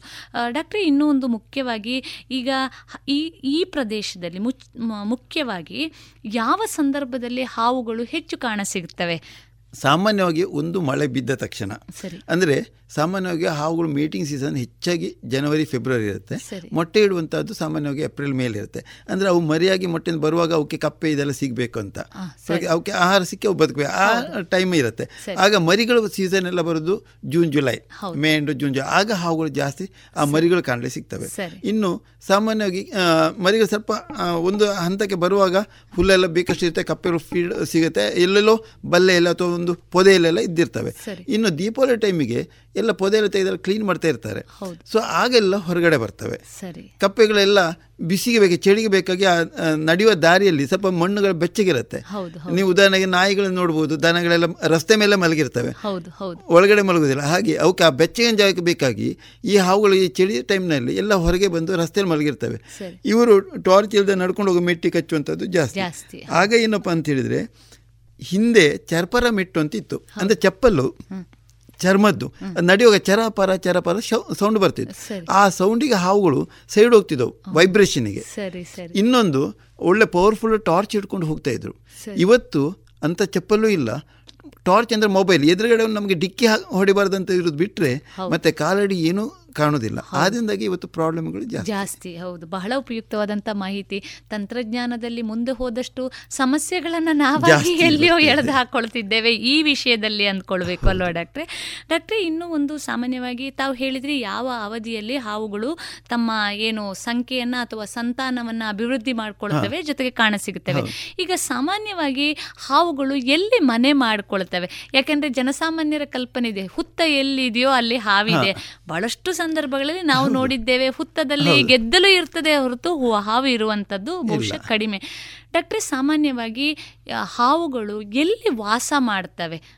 ವಾಸ್ತವವಾಗಿ ಈ ಹುತ್ತ ಅನ್ನುವಂಥ ಒಂದು ಕಲ್ಪನೆ ಹಿಂದಿಂದ ಬಂದಿದೆ. ಅಂದರೆ ನಾಗರವು ಪರ್ಟಿಕ್ಯುಲರ್ ಈಗ ನಾಗ ನಾಗರ ಪಂಚಮಿ ನಾಗರು ಅಂತ ಹೇಳಿದ ಕೂಡ ನಿಮಗೆ ಘಟ್ಟದಲ್ಲಿ ನೋಡಬೇಕು. ಎಲ್ಲ ಹುತ್ತಕ್ಕೂ ಹಾಲು ಇರ್ತಾ ಇರ್ತಾರೆ ಇನ್ನು ಕೆಲವರು ಹಾಲು ಎರಿಬಾರದು ಅಂತ. ಹಾವಿಗೆ ಯಾವುದೇ ತೊಂದರೆ ಇಲ್ಲ. ಯಾಕಂದ್ರೆ ಹುತ್ತದ ಒಳಗಿದು ಮೇಲಿಂದ ಹಾಲು ಎರೆದ್ರು ಕೂಡ ಆ ಮಣ್ಣು ಹೀರ್ಕೊಳ್ಳುತ್ತೆ. ಹಾವಿಗೆ ಏನಂತೂ ಆಗುದಿಲ್ಲ ಅದು ಅವರ ನಂಬಿಕೆ ಬಿಟ್ಟದ್ದು. ನಂಬಿಕೆ ಅವರಿಗೇನಾದ್ರು ಆತ್ಮಹತ್ಯೆ ಸಿಗುವುದಾದ್ರೆ ಅವ್ರು ಒಂದು ದಿವಸ ಹಾಳು ಎರೆದ ಯಾರಿಗೂ ಲಾಸ್ ಇಲ್ಲ. ಎಷ್ಟೋ ಆ ಮಕ್ಕಳಿಗೆ ಕೊಡ್ಬೋದು ಅಂತ. ಮಕ್ಕಳಿಗೆ ಮತ್ತು ಕೊಡ್ಬೋದು ಬೇಕಿದ್ರೆ. ಸೊ ನಂಬಿಕೆ ಅನ್ನೋದು ಆ ಎಲ್ಲದಕ್ಕಿಂತ ಜಾಸ್ತಿ. ಅವರಿಗೆ ಅದರಲ್ಲಿ ಒಂದು ನಂಬಿಕೆ ಅಂತ ಖುಷಿಯಾಗಿ ಇರ್ತಾರೆ. ಅವ್ರು ಏನು ಮಾಡುವ. ಇನ್ನೊಬ್ಬರಿಗೆ ತೊಂದರೆ ಆಗದಂತ ವಸ್ತು ಏನು ಮಾಡುವ. ಹಾಗೆ ಹಾಲು ಇರ್ತಾರೆ ಹಾಗೆ ಆ ಹುತ್ತ ಬರುವಂಥದ್ದು ಹೇಗೆ ಅಂದ್ರೆ ಒಂದು ಗೆದ್ದಲು. ಗೆದ್ದಲು ಅದು ಹುತ್ತವನ್ನ ಕಟ್ಟುವಂತಹದ್ದು. ಹೌದು. ಆ ಕಟ್ಟಿದ ಗೆದ್ದಲ್ಲಿ ಇರುವ ಹುತ್ತದಲ್ಲಿ ಹಾವು ಯಾವತ್ತೂ ಇರುವುದಿಲ್ಲ ಇರುವುದಿಲ್ಲ. ಅದು ಬಹಳ ಏರ್ ಕಂಡೀಷನ್ ಆಗಿರುತ್ತೆ ಅದರಲ್ಲಿ ಹುತ್ತದಲ್ಲಿ ಒಂದು ಹತ್ತು ಹದಿನೈದು ಕವಲುಗಳಿರುತ್ತೆ ಬೇರೆ ಬೇರೆ ಮನೆಗಳಾಗಿರುತ್ತೆ. ಬಹಳ ಚೆನ್ನಾಗಿರುತ್ತೆ ಅದು. ಕಾನ್ಸೆಪ್ಟ್ ಅದರದ್ದು. ಸೊ ಇದರಲ್ಲಿ ಹುತ್ತಗಳು ಈ ಗೆದ್ದಲು ಕೆಲವೊಮ್ಮೆ ರೋಗ ಬಂದು ಸಾಯ್ತವೆ. ಆ ಸತ್ತ ಕಾಲಿ ಇರುತ್ತೆ. ಆ ಕಾಲಿ ಇದರಲ್ಲಿ ಬೆಚ್ಚಗಿದೆ ಅಂತ ಹೇಳ್ಕೊಂಡು ಇಲಿಗಳು ಬಂದು ಸೇರ್ತವೆ. ಇಲಿಗಳು ಸೇರಿದ ಮೇಲೆ ಇಲಿಯ ಸ್ಮೆಲ್ಲಿಗೆ ಹಾವುಗಳು ಬರ್ತವೆ. ಹಾವು ಬಂದದಕ್ಕಲ್ಲಿ ಬೆಚ್ಚಗೆ ಜಾಗ ಸಿಕ್ಕಿದ್ರೆ ಸುತ್ತಮುತ್ತ ಬೇಕಷ್ಟು ಅದರ ಫುಡ್ ಇಲಿ ಕಪ್ಪೆ ಎಲ್ಲ ಸಿಕ್ಕಿದ್ರೆ ಇಲಿ ಕಪ್ಪೆ ಹುಡ್ಕೊಂಡು ತಿಂದು ಪುನಃ ಈ ಹುತ್ತದಲ್ಲಿ ಇರುತ್ತೆ. ನಿಜವಾಗಿ ಹುತ್ತ ಇದ್ದೆಲ್ಲ ಹಾವು ಇರಲೇಬೇಕು ಅಂತಿಲ್ಲ ಇಲ್ಲ. ಇಲ್ಲ ಅಂತ ಹೇಳಲಿಕ್ಕೂ ಆಗುದಿಲ್ಲ. ಬಹುಶಃ ಬೆಚ್ಚಗಿನ ಪ್ರದೇಶಗಳಲ್ಲಿ ಎಲ್ಲ ಹಾವು ವಾಸಸ್ಥಾನವನ್ನು ಮಾಡ ಬಹುಶಃ ಎಲ್ಲೋ ಒಂದು ರೀತಿಯಲ್ಲಿ ಕಲ್ಲುಗಳ ನಡುವೆ ಇರುವಂತಹ ಪೊಟರೆಗಳ ರೀತಿಯ ಜಾಗದಲ್ಲಿ ಕೂಡ ಬಹುಶಃ ಹೌದು ಸಾಮಾನ್ಯವಾಗಿ ನೋಡಿ ಮನೆಗೆ ಯಾಕೆ ಬರುತ್ತಂದ್ರೆ ಅಲ್ಲಿ ಕಟ್ಟಿಗೆ ರಾಶಿ ಇರುತ್ತೆ. ಕಟ್ಟಿಗೆ ರಾಶಿ ಎಲ್ಲ ಬೆಚ್ಚಗಿರುತ್ತೆ. ಇನ್ನು ಮಣ್ಣಿನ ಗೋಡೆ ಆದ್ರೂ ಕೂಡ ಹೋಲ್ಸೇಲ್ ಅಲ್ಲಿ ಬೆಚ್ಚಗಿರುತ್ತೆ. ಹಾಗೆ ಮರಗಳ ಮಣ್ಣಿನ ಗೋಡೆಯಲ್ಲಿ ಕಟ್ಟಿಗೆಲೆಲ್ಲ ಜಾಸ್ತಿ ಕಾಣುತ್ತೆ. ಇನ್ನು ಮನೆಯಲ್ಲಿ ಕೋಳಿ ಎಲ್ಲ ಸಾಕಿದ್ರೆ ಮೊಟ್ಟೆ ತಿನ್ನೋದ್ರ ಆಹಾರ. ಹಾಗೆ ಬರುತ್ತೆ. ಆ ರೀತಿಯಲ್ಲಿ ಹೆಚ್ಚಾಗಿ ಮನೆಗೆ ಬರ್ತವೆ. ಅದು ಇಲ್ಲದಿದ್ದರೆ ಅವುಗಳು ಯಾವುದಾದ್ರು ಪೊಟ್ರೆಯಲ್ಲೋ ಕಲ್ಲು ಸೆರೆಯಲ್ಲೋ ಹಾಗೆ ವಾಸ ಮಾಡುವಂತ ಸರಿ ಸರಿ. ಡಾಕ್ಟ್ರಿ ತಾವು ಹೇಳ್ತಾ ಬಹಳ ಉಪಯುಕ್ತವಾದಂಥ ಮಾಹಿತಿಯನ್ನು ಹೇಳಿದ್ರಿ. ಹಾವು ಎಲ್ಲಿ ತನ್ನ ವಾಸಸ್ಥಾನವನ್ನ ಮಾಡ್ಕೊಳ್ಬೋದು ಅನ್ನುವಂಥದ್ದು. ಹೀಗಾಗಿ ನಾವು ಹಾವುಗಳು ಮನೆ ಪರಿಸರದಲ್ಲಿ ಬರದಂತೆ ಹೇಗೆ ಮಾಡ್ಬೋದು? ಈಗ ನೋಡಿ ಸದಾಪು ಅಂತ ಒಂದು ಗಿಡ ಇದೆ ನಾಗದಾಳಿ ಅಂತ ಗಿಡ ಹೇಳ್ತಾರೆ. ಸೊ ಇದೆಲ್ಲ ಇದರ ಬರೋದಿಲ್ಲ ಅಂತ ಒಂದು ನಂಬಿಕೆ ಇದೆ. ಆದರೆ ವಾಸ್ತವ ನಾನು ನೋಡಿದ ಮಡಿಕೆಯಲ್ಲಿ ಎಲ್ಲರ ಮನೆಯಲ್ಲೂ ನಾಗದಾಳಿ ಗಿಡಗಳಿರುತ್ತೆ ಎಲ್ಲರ ಮನೆಯಲ್ಲೂ ಅದರ ಹತ್ತಿರವೇ ಬೇಕಷ್ಟು ಹಾವು ಮಲಗಿದ್ದನ್ನು ನಾನು ನೋಡಿದ್ದೇನೆ. ಇದೆಲ್ಲ ನಂಬಿಕೆ. ನಾವು ನರ್ಸರಿ ಬಂದು ಕೇಳಿದ ಹಾವು ಬರೋದಾಗಿಂತ ಉಂಟು? ಹಾಂ ನಾಗದಾಳಿ ಉಂಟು. ಹಾಂ ನಾಗದಾಳಿ. ಹೆಸರೇ ಕೇಳಿದಾಗ ಹಾವು ನಾಗ ಬರೋದಿಲ್ಲ ಹಾಗೆ ನಡ್ತಾರೆ ಅನ್ನೋದು ಬಿಟ್ಟರೆ ನರ್ಸರಿಯವರಿಗೆ ದುಡ್ಡಾಗುತ್ತೆ ಗಿಡ ಸೇಲ್ ಆಗುತ್ತೆ. ವಾಸ್ತವವಾಗಿ ಯಾವುದೇ ನನಗೆ ಗೊತ್ತಿದ್ದಾಗೆ ನಾನು ಬೇಕಷ್ಟು ಗಿಡಗಳ ಬಗ್ಗೆ ಹೇಳಿದರು ಎಲ್ಲದ್ರ ಬಗ್ಗೆ ಸ್ಟಡಿ ಮಾಡ್ತಾ ಹೋದೆ. ಯಾವುದು ಕೂಡ ಹಾವು ಬಾರದಾಗೆ ಅಂತೇಳಿ ಯಾವುದೂ ಇಲ್ಲ. ಹಾವು ಯಾವಾಗ ಬರುತ್ತೆ ಮನೆಗೆ ಬಾರದಾಗೆ ಅಂತ ಗಿಡಗಳಿಲ್ಲ. ಬಾರದಾಗೆ ಮಾಡಲಿಕ್ಕೆ ಮನೆಯವ್ರಿಗೆ ಸಾಧ್ಯ ಉಂಟು. ಯಾಕೆ ಅಂತ ಹೇಳಿದರೆ ಹಾವು ಯಾಕೆ ಬರುತ್ತೆ ಮನೆಗೆ ಅಂದರೆ ಅದು ಇಲಿ ಮನೆಯಲ್ಲಿ ಬೇಕಷ್ಟಿದ್ರೆ. ಅಥವಾ ಕೋಳಿ ಮೊಟ್ಟೆಗಳು ಅಥವಾ ಪಕ್ಷಿ ಮೊಟ್ಟೆಗಳಿದ್ರೆ ಅದರ ಆಹಾರ ಹುಡ್ಕೊಂಡು ಮನೆಗೆ ಬರುತ್ತೆ. ಮನೆಗೆ ಬಂದು ಅದಕ್ಕೆ ಆಹಾರ ಸಿಕ್ಕಿತು ಅಂತಾದರೆ ಈಗ ಮನುಷ್ಯರಾಗ ಅದು ಸೋಂಬೇರಿ. ಕೆಲಸ ಮಾಡ್ಲಿಕ್ಕೆ ಹುಡ್ಕೊಂಡು ಹೋಗುದಿಲ್ಲ. ಈಸಿಯಾಗಿ ಸಿಗುತ್ತೆ ಅಂದ್ರೆ ಎಲ್ಲೂ ನಾವು ಅಪ್ಡೇಟ್ ಆಗ್ತಾ ಇದೆ. ಅದೇ ಹಾವುಗಳು ಕೂಡ ಅಪ್ಡೇಟ್ ಆಗ್ತಾ ಇದ್ದಾವೆ.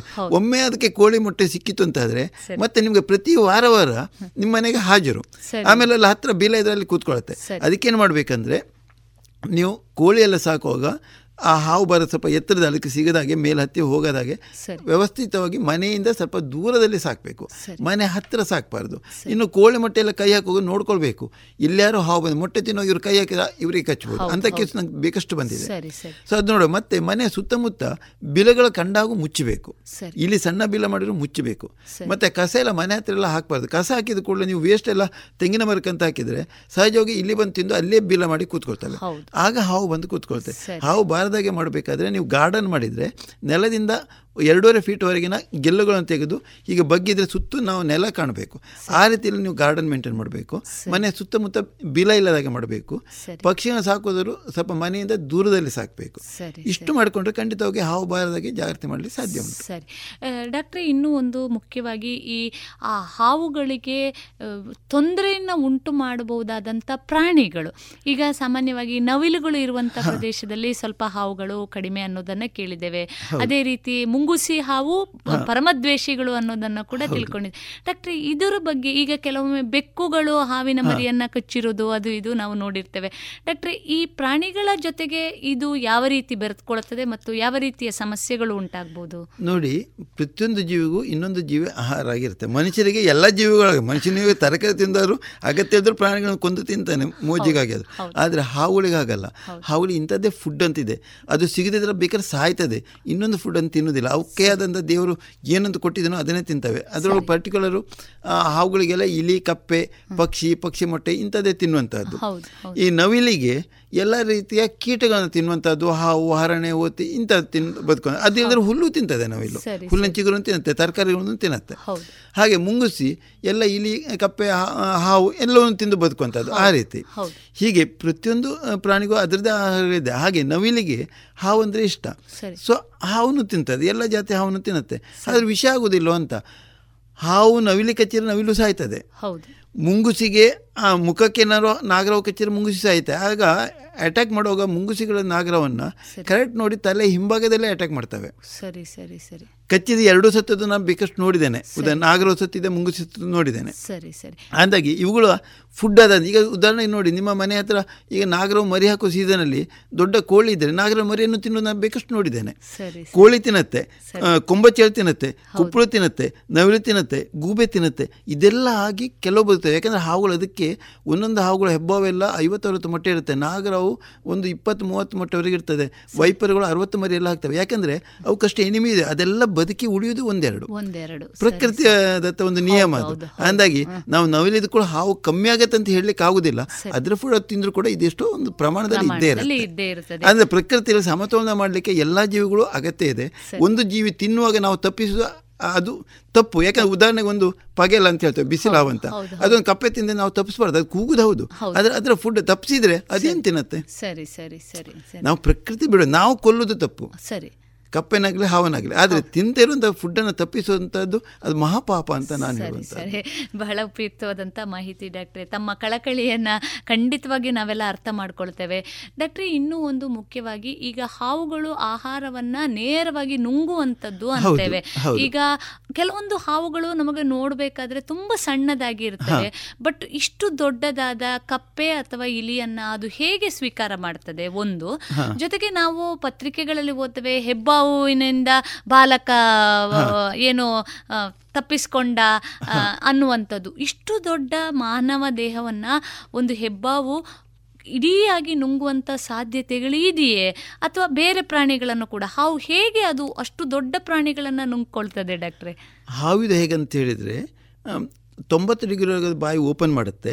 ನಡು ಹೊಟ್ಟೆಯ ಸುತ್ತಳತೆಯ ಮೂರು ಪಟ್ಟು ದೊಡ್ಡ ಪ್ರಾಣಿಯನ್ನು ತಿನ್ನುವಷ್ಟು ಬಾಯಿ ಅಗಲಾಗತ್ತೆ ರಬ್ಬನಾಗಿ ತಿಂದ ಮೇಲೆ ಸಪುರಾಗತ್ತೆ. ಸಾಮಾನ್ಯವಾಗಿ ಹೆಬ್ಬಾವಿನ ಮೇಲೆ ಒಂದು ನಂಬಿಕೆ ಇದೆ. ಅಲ್ಲೊಂದು ಮಗುವನ್ನು ತಿಂತ ವರ್ಷಕ್ಕೆ ಒಂದು ಎರಡಾದರೂ ಅಲ್ಲಿ ಇಲ್ಲಿಂದ ಬರುತ್ತೆ. ಮಗುವನ್ನು ಹಿಡಿತು ಅದು ಬಾಳಕ ಶೌರ್ಯದಿಂದ ಅದು ತಲೆಗೆಲ್ಲ ಕಲ್ಲೆಲ್ಲ ಗುದ್ದಿ ಹಿಡಿದು ಬಚಾವಾಗಿ ಇದೆಲ್ಲ ನೂರಕ್ಕೆ ನೂರು ಸುಳ್ಳು ಕಟ್ಟುಕತೆಗಳು. ಹೆಬ್ಬಾವು ಮನುಷ್ಯನ ನುಂಗಬೇಕಾದ್ರೆ ಸಾಮಾನ್ಯವಾಗಿ ಆ ಹೆಬ್ಬಾವು ಸುಮಾರು ಒಂದು ಇಪ್ಪತ್ತು ಫೀಟ್ ಮೇಲಿರಬೇಕು. ಸುಮಾರು ಅದರ ಹೊಟ್ಟೆ ಸುತ್ತಳತೆ ಸಾಮಾನ್ಯ ಒಂದು ಮನುಷ್ಯರ ಒಂದು ತೆಂಗಿನ ಮರದಷ್ಟು ದಪ್ಪದ ಸುತ್ತಳತೆ ಬೇಕು ಅದರ ಮೂರು ಪಟ್ಟದವರು ತಿನ್ನಬೇಕಾದ್ರೆ ಇನ್ನು ಮನುಷ್ಯ ನುಂಗಬೇಕಾದ್ರೆ ಹೆಬ್ಬಾವಿಂದ ಒಂದು ವಿಶೇಷ ಅಂತ ಹೇಳಿದರೆ ಹೆಬ್ಬಾವು ಹಿಡಿದ ತಕ್ಷಣ ಅದಕ್ಕೆ ಅಂದರೆ ಗಾಡ್ ಗಿಫ್ಟು. ಯಾವುದೇ ಒಂದು ಪ್ರಾಣಿಯನ್ನು ಇವನ್ನು ಇಲಿ ಇರ್ಬೋದು ಹೆಗ್ಗಣ ಇರ್ಬೋದು ನಾಯಿ ಇರ್ಬೋದು ಹಿಡಿದ ತಕ್ಷಣ ಅದು ಸುಮ್ಮನೆ ಮಲಗಿರುತ್ತೆ ಅಥವಾ ಹೋಗ್ತಿರೋ ಪಾಸ್ ಆಗೋ ಟಪ್ ಅಂತ ಹಿಡಿದ ತಕ್ಷಣ ಮುಂದಿಂದ ಹಿಂದೆ ಕೇಳಿಕೊಂಡು ಇದು ತನ್ನ ಬಾಡಿನ ಮುಂದೆ ಕೇಳಿದು ಸುತ್ತಾಗ್ತದೆ. ಈ ಪ್ರಾಣಿ ಎಷ್ಟು ದೊಡ್ಡದಿದೆ ಎಷ್ಟು ಒದ್ದಾಡಿದೆ ಅಷ್ಟು ಜಾಸ್ತಿ ಸುತ್ತಾಗ್ತಾ ಹೋಗುತ್ತೆ. ಅದು ಒಮ್ಮೆ ಸುತ್ತಾಕಿದರೆ ಯಾರಿಗೂ ಬಿಡಿಸ್ಲಿಕ್ಕೆ ಸಾಧ್ಯ ಇಲ್ಲ. ಒದ್ದಾಡಿದಾಗೂ ಮತ್ತೆ ಮತ್ತೆ ಅಲ್ಲಿಗೆ ಸುತ್ತ ಬರುತ್ತೆ. ಹಾಗೆ ಉಸಿರು ಕಟ್ಟಿಸಿ ಸಾಯಿಸಿ ಆಮೇಲೆ ತಲೆ ಹುಡುಕಿ ತಲೆಯಿಂದ ನುಂಗ್ತಾ ಕೈ ಅಥವಾ ಕಾಲಿಂದ ಯಾವತ್ತೂ ಹಾವುಗಳು ನುಂಗುವುದಿಲ್ಲ ಸರಿ ಸರಿ. ಹಾಗಿರುವಾಗ ಈ ಮಗುನೇ ಅಕಸ್ಮಾತ್ ಹುಡುಗನೀಗ ಅಟ್ಯಾಕ್ ಮಾಡಿತ್ತು ಅಂತ ಈಗ ಬಂಟು ಅದೊಂದು ಲಾಸ್ಟ್ ಇಯರ್ ಬಂತು ಅದಕ್ಕೆ ಬಂತು ಹಾಗೆ ಅಟ್ಯಾಕ್ ಮಾಡಿತು ಅಂತಾದರೆ ಕಚ್ಚಿತು ಅಂತ ಆದ ತಕ್ಷಣ ಅದು ಇವನ್ನ ಸುತ್ತಾಕಿ ಆಗುತ್ತೆ. ಸುತ್ತಾಕಿದ ಮೇಲೆ ಇವ ಅದನ್ನು ಕಡಿದ್ರು ಕೂಡ ಅದು ಬಿಡಲ್ಲ. ಹೌದು ಅಷ್ಟು ಟೈಟ್ ಮಾಡ್ತಾ ಬರುತ್ತೆ. ಇವನು ಮತ್ತೆ ಕಲ್ಲಲ್ಲಿ ಕಣ್ಣನ್ನು ಗುದ್ದಿ ಇದು ಮಾಡ್ಲಿಕ್ಕೆ ಅದೇನು ಅದು ಬಾಯಕ್ಕೆ ಹಿಡಿದ ಇವನ ಕೈಯನ್ನು ಓಪನ್ ಮಾಡಿ ಇಡ್ಲಿಕ್ಕೆ ಬಿಡಲ್ಲ ಅದು ಸುತ್ತಾಕಿ ಆಗುತ್ತೆ. ಇದು ನಮ್ಮ ಅರಣ್ಯ ಮಂತ್ರಿಗಳು ಕೂಡ ಈ ಒಂದು ಕಾಮನ್ ಸೆನ್ಸು ಇಲ್ಲದೆ ಅವರು ಕೂಡ ಅವನಿಗೆ ಶೌರ್ಯ ಪ್ರಶಸ್ತಿ. ಎಲ್ಲ ಕೊಟ್ಟರು. ಬಹಳ ಆಶ್ಚರ್ಯ ಇತ್ತು ನನಗೆ. ಅದನ್ನು ಯಾರಾದರೂ ಒಂದು ಅನುಭವ ಇರೋ ಹತ್ರ ಕೇಳಿ ತಿಳ್ಕೊಂಡಿದ್ರೆ ಅದು ಕೂಡ ಇಲ್ಲ. ಸರಿ. ಈಗ ಆಗಲಿ ಸಾಧ್ಯ ಉಂಟಂತ ಒಂದು ಕಾಮನ್ ಸೆನ್ಸನ್ನು ಉಪಯೋಗ ಮಾಡದೆ ಅಂತೆಲ್ಲ ನಡೀತದೆ. ವಾಸ್ತವವಾಗಿ ಇವ ಏನು ಮಾಡಿರುವುದು ಅಂತ ನೀವು ಕೇಳಿದರೆ ಇವನು ಎಲ್ಲರೂ ಹಾವಿಡಿ ನೋಡಿ ಇವ ಹಿಡಿಲಿಕ್ಕೆ ಅಂತ ಹತ್ತಿರ ಹೋಗಿರಬೇಕು. ಹತ್ತಿರ ಹೋಗುವಾಗ ಅಟ್ಯಾಕ್ ಮಾಡಿದೆ ಕಚ್ಚಿದೆ ಗಾಯ ಆಗಿದೆ ಗಾಯದ ಮನೇಲಿ ಹೇಳಿದ್ರೆ ಬೈತಾರೆ ಅಂತ ಹೇಳ್ಕೊಂಡು ಹೆಬ್ಬೋ ತನಗೆ ಸುತ್ತಾಕಿತ್ತು ನಾವು ಕಲ್ಲ ಜಜ್ಜಿ ಬಿಡಿಸ್ಕೊಂಡು ಬಂದೆವು ಅಂತ.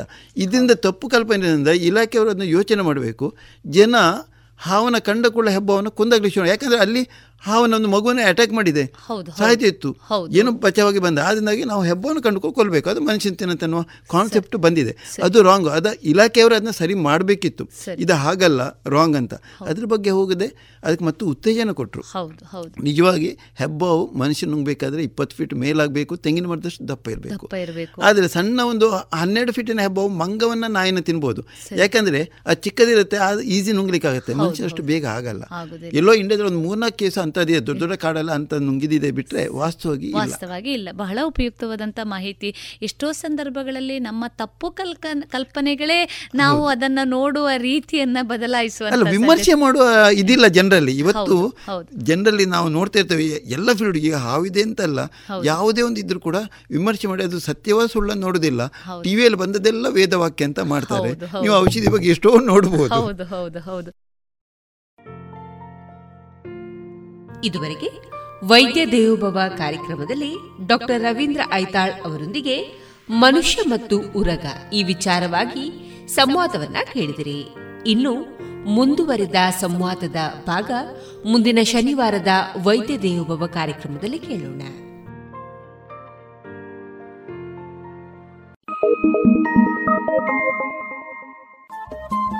ರೇಡಿಯೋ ಪಾಂಚಜನ್ಯ ತೊಂಬತ್ತು ಬಿಂದು ಎಂಟು ಎಫ್ಎಂ ಸಮುದಾಯ ಬಾನುಲಿ ಕೇಂದ್ರ ಪುತ್ತೂರು. ಇದು ಜೀವ ಜೀವದ ಸ್ವರ ಸಂಚಾರ.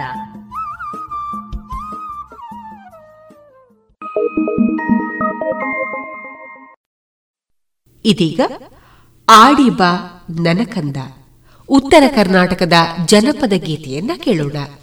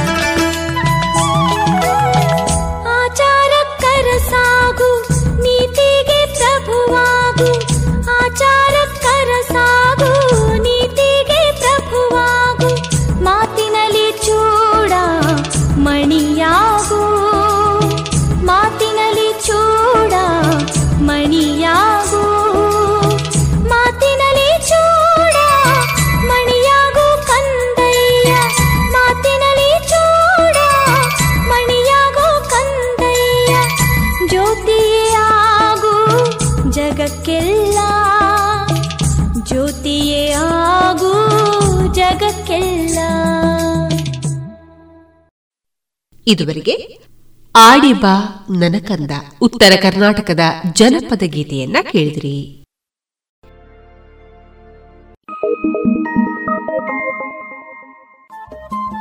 ರೇಡಿಯೋ ಪಾಂಚಜನ್ಯ ತೊಂಬತ್ತು ಬಿಂದು ಎಂಟು ಎಫ್ಎಂ ಸಮುದಾಯ ಬಾನುಲಿ ಕೇಂದ್ರ ಪುತ್ತೂರು. ಇದು ಜೀವ ಜೀವದ ಸ್ವರ ಸಂಚಾರ.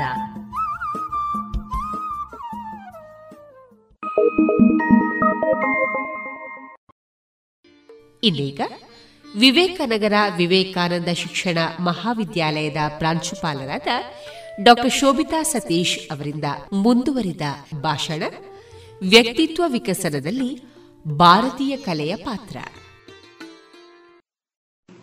ಹರಿಕತೆಯನ್ನ ಎಷ್ಟು ಜನ ಕೇಳಿದ್ದೀರಿ? ಹರಿಕತೆ ಅಂತ ಹೇಳುವಂಥದ್ದು ಒಂದು ಆರ್ಟ್ ಫಾರ್ಮ್. ಮೊದಲೆಲ್ಲ ನಮಗೆ ಈಗ ಎಷ್ಟು ಎಂಟರ್ಟೈನ್ಮೆಂಟ್ಗೆ ಬೇಕಾದಷ್ಟು ಮಾಧ್ಯಮಗಳಿವೆ. ಟಿವಿ ಇದೆ, ಮೊಬೈಲ್ಸ್ ಇದೆ, ಅಥವಾ ಒಂದಷ್ಟು ಕಾರ್ಯಕ್ರಮಗಳು ನಮಗೆ ಬೇರೆ ಬೇರೆ ಕಡೆಗಳಲ್ಲಿ ಸಿಗ್ತದೆ, ನಮಗೆ ಆಸಕ್ತಿ ಇರುವ ಕಾರ್ಯಕ್ರಮಗಳಲ್ಲಿ ನಾವು ಭಾಗವಹಿಸ್ತೇವೆ, ನೋಡ್ತೇವೆ, ಕೇಳ್ತೇವೆ, ಆನಂದ ಪಡ್ತೇವೆ.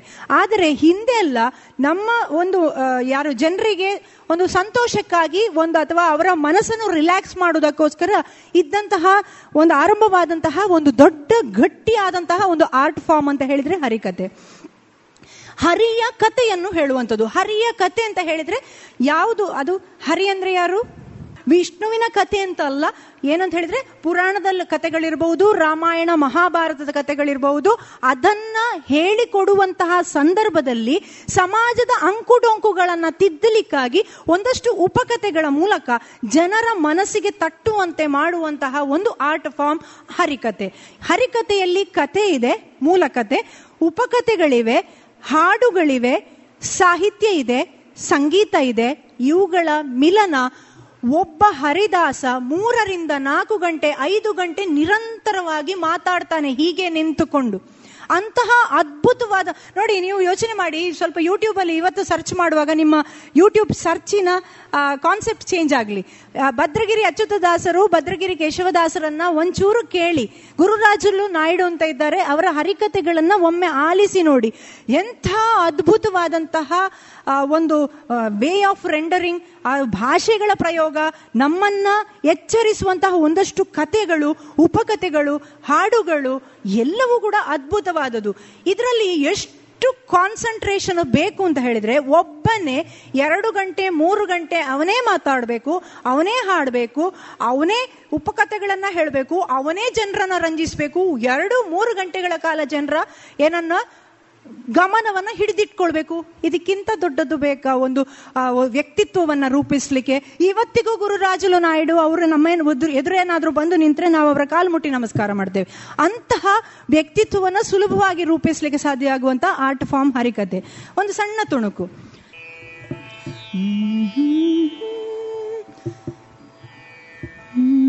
ಗುರು ಬ್ರಹ್ಮ, ಗುರು ವಿಷ್ಣು गुरुदेवो महेश्वरः गुरुसाक्षात् परब्रह्म तस्मै श्रीगुरवे नमः। वक्रतुण्डमहाकाय कोटिसूर्यसमप्रभा निर्विघ्नं कुरु मे देव सर्वकार्येषु सर्वदा वक्रतुण्डमहाकाय सूर्यकोटिसमप्रभा।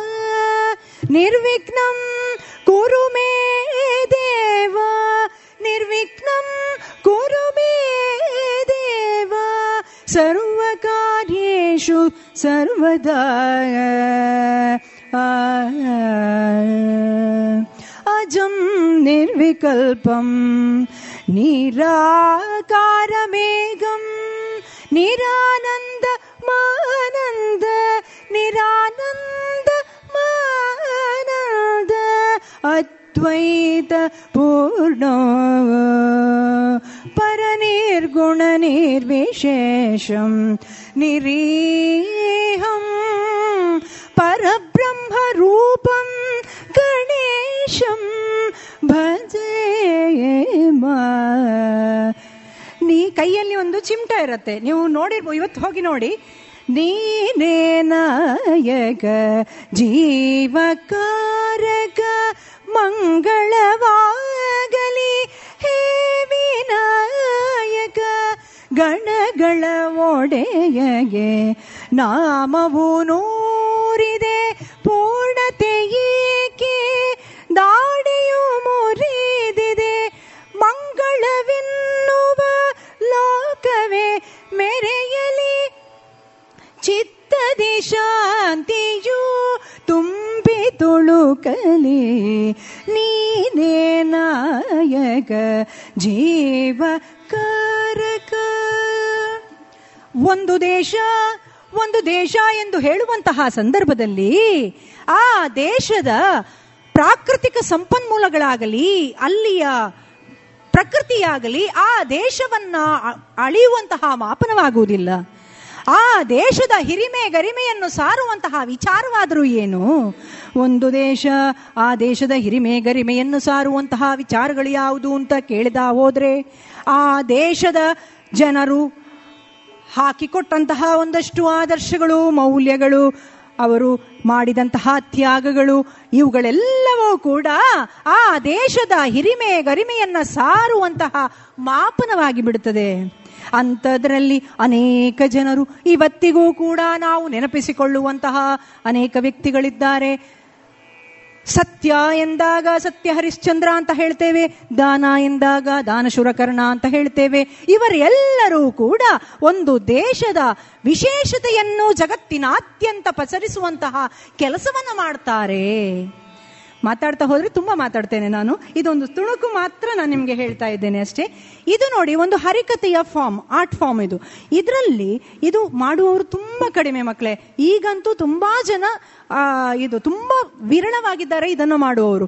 ನಿಮಗೆ ಆಸ ನಿಮಗೆ ಇವ್ರು ಹೇಳುವಾಗ ಎಂತ ಮಾರ ಇವರು ಓಬಿರಾಯನ ಕಾಲದ ಕತೆಗಳನ್ನೆಲ್ಲ ಹೇಳ್ತಾರೆ ನಮಗೆ. ಇದು ಯಾಕೆ ನಾವೆಲ್ಲ ಮಾಡಲಿಕ್ಕೆ ಸಾಧ್ಯವ ಅಂತ?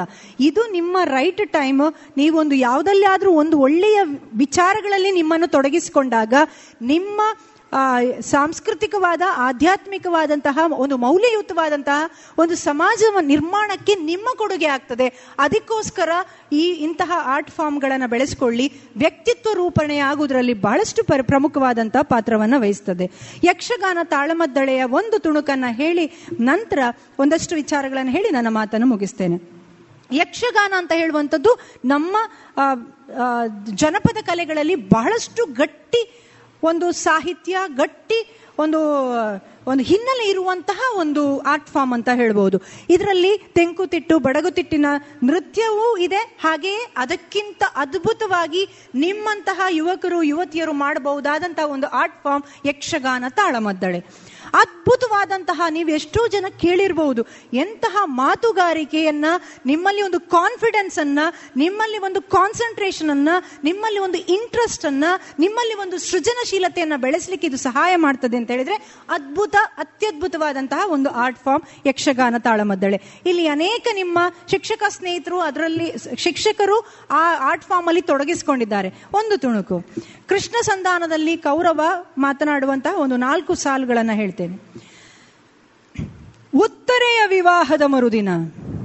ಸಾಮಾನ್ಯವಾಗಿ ವಿವಾಹ ಎಂದಾಗ ವಿವಾಹದ ಮರುದಿನ ಆಗುವಂತಹ ಕಾರ್ಯಕ್ರಮಗಳಾದರೂ ಏನು?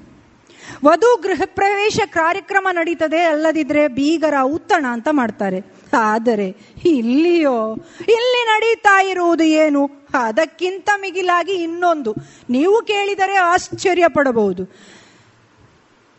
ರಾಜಕೀಯ ಸಮಾಲೋಚನಾ ಸಭೆಯಂತೆ ಅಲ್ಲ, ಮದುವೆಯ ಬೀಗರ ಔತಣಕ್ಕೂ, ವಧು ಗೃಹ ಪ್ರವೇಶ ಕಾರ್ಯಕ್ರಮಕ್ಕೂ, ರಾಜಕೀಯ ಸಮಾವೇಶಕ್ಕೂ ಎಂತಹ ಸಂಬಂಧ? ಹ, ಅದರಲ್ಲೂ ಕೂಡ ರಾಜಕೀಯ ಸಮಾವೇಶವದ ನೇತೃತ್ವವನ್ನು ವಹಿಸಿಕೊಳ್ಳುವವನು ಯಾರು? ಇದ್ದಾನಲ್ಲ ಅವ ಕೃಷ್ಣ. ಅವ ಎಲ್ಲಿ ಹೋದ್ರೂ ಅಷ್ಟೇ. ಏನಾದ್ರೂ ಇಂಥದೊಂದು ಕಿತಾಪತಿ ಮಾಡಿಯೇ ಮಾಡ್ತಾನೆ. ಅಲ್ಲ, ರಾಜಕೀಯ ಸಮಾಲೋಚನಾ ಸಭೆಯಲ್ಲಿ ಮಾತನಾಡಿದ್ದಾದ್ರೂ ಏನು? ನನ್ನ ಬಗ್ಗೆ ಹೇಳಿದ್ದು. ಆ ಕೌರವ ಬರೀ ಕೆಟ್ಟವ, ಅವನು ಹಾಗೆ ಮಾಡಿದ, ಅವನು ಹೀಗೆ ಮಾಡಿದ. ಆಗ ಬಲರಾಮರು ಗುರುಗಳಲ್ಲಿದ್ರಂತೆ, ನನಗೆ ಸ್ವಲ್ಪ ಸಹಾಯ ಮಾಡಿದ್ರಂತೆ. ಈಗ ಈ ಒಂದು ಆರ್ಟ್ ಫಾರ್ಮ್ ಅಲ್ಲಿ ನಾನು ಒಂದು ಹೆಣ್ಣಾಗಿ ಆ ಕೌರವನ ಪಾತ್ರವನ್ನ ಮಾಡುವಂತ ಸಂದರ್ಭದಲ್ಲಿ ಕೌರವನನ್ನ ನಾನು ನನ್ನಲ್ಲಿ ಕಾಣುಕೊಳ್ಳ ಕಂಡುಕೊಳ್ಳದೆ ಇದ್ರೆ ಅದನ್ನ ನಾವು ತಲುಪಿಸ್ಲಿಕ್ಕಾಗುದಿಲ್ಲ. ಎಂತ ಕಾನ್ಫಿಡೆನ್ಸ್ ಬೇಕು ಇದೊಂದು ಗಟ್ಟಿಯಾದಂತಹ ಒಂದು ಆರ್ಟ್ ಫಾರ್ಮ್ ಮಕ್ಕಳೇ ನಿಮಗೆ ಖಂಡಿತವಾಗಿ ಇದರಲ್ಲಿ ತೊಡಗಿಸ್ಕೊಳ್ಬಹುದು ಖಂಡಿತವಾಗಿ ನಾನು ಮುಂದಿನ ಇದು ಬರುವಾಗ ಪಾಲಿಟೆಕ್ನಿಕ್ ಕಾಲೇಜಿನ ನಮ್ಮ ವಿದ್ಯಾರ್ಥಿಗಳ ತಾಳಮದ್ದಳೆಯ ತಂಡ ರೂಪು, ರೂಪುಗೊಳ್ಳುತ್ತದೆ. ಇದರಲ್ಲಿ ಒಮ್ಮೆ ನೀವು ಇಳಿದು ನೋಡಿ, ಆವಾಗಲೇ ಅದರ ಆಳ ಗೊತ್ತಾಗುದು ಸಂತೋಷ ಸಿಗುದು ಆದ್ರಿಂದ ಹೇಳ್ತಾ ಇದ್ದೇನೆ. ಇನ್ನು ಕೊನೆಯದಾಗಿ ಒಂದೆರಡು ವಿಚಾರಗಳು. ಈ ಭಾಷಣ ಮಾಡುವುದು ಅಂತ ಹೇಳಿದ್ರು ಅದು ಕೂಡ ಒಂದು ಕಲೆಯ ಭಾಗ.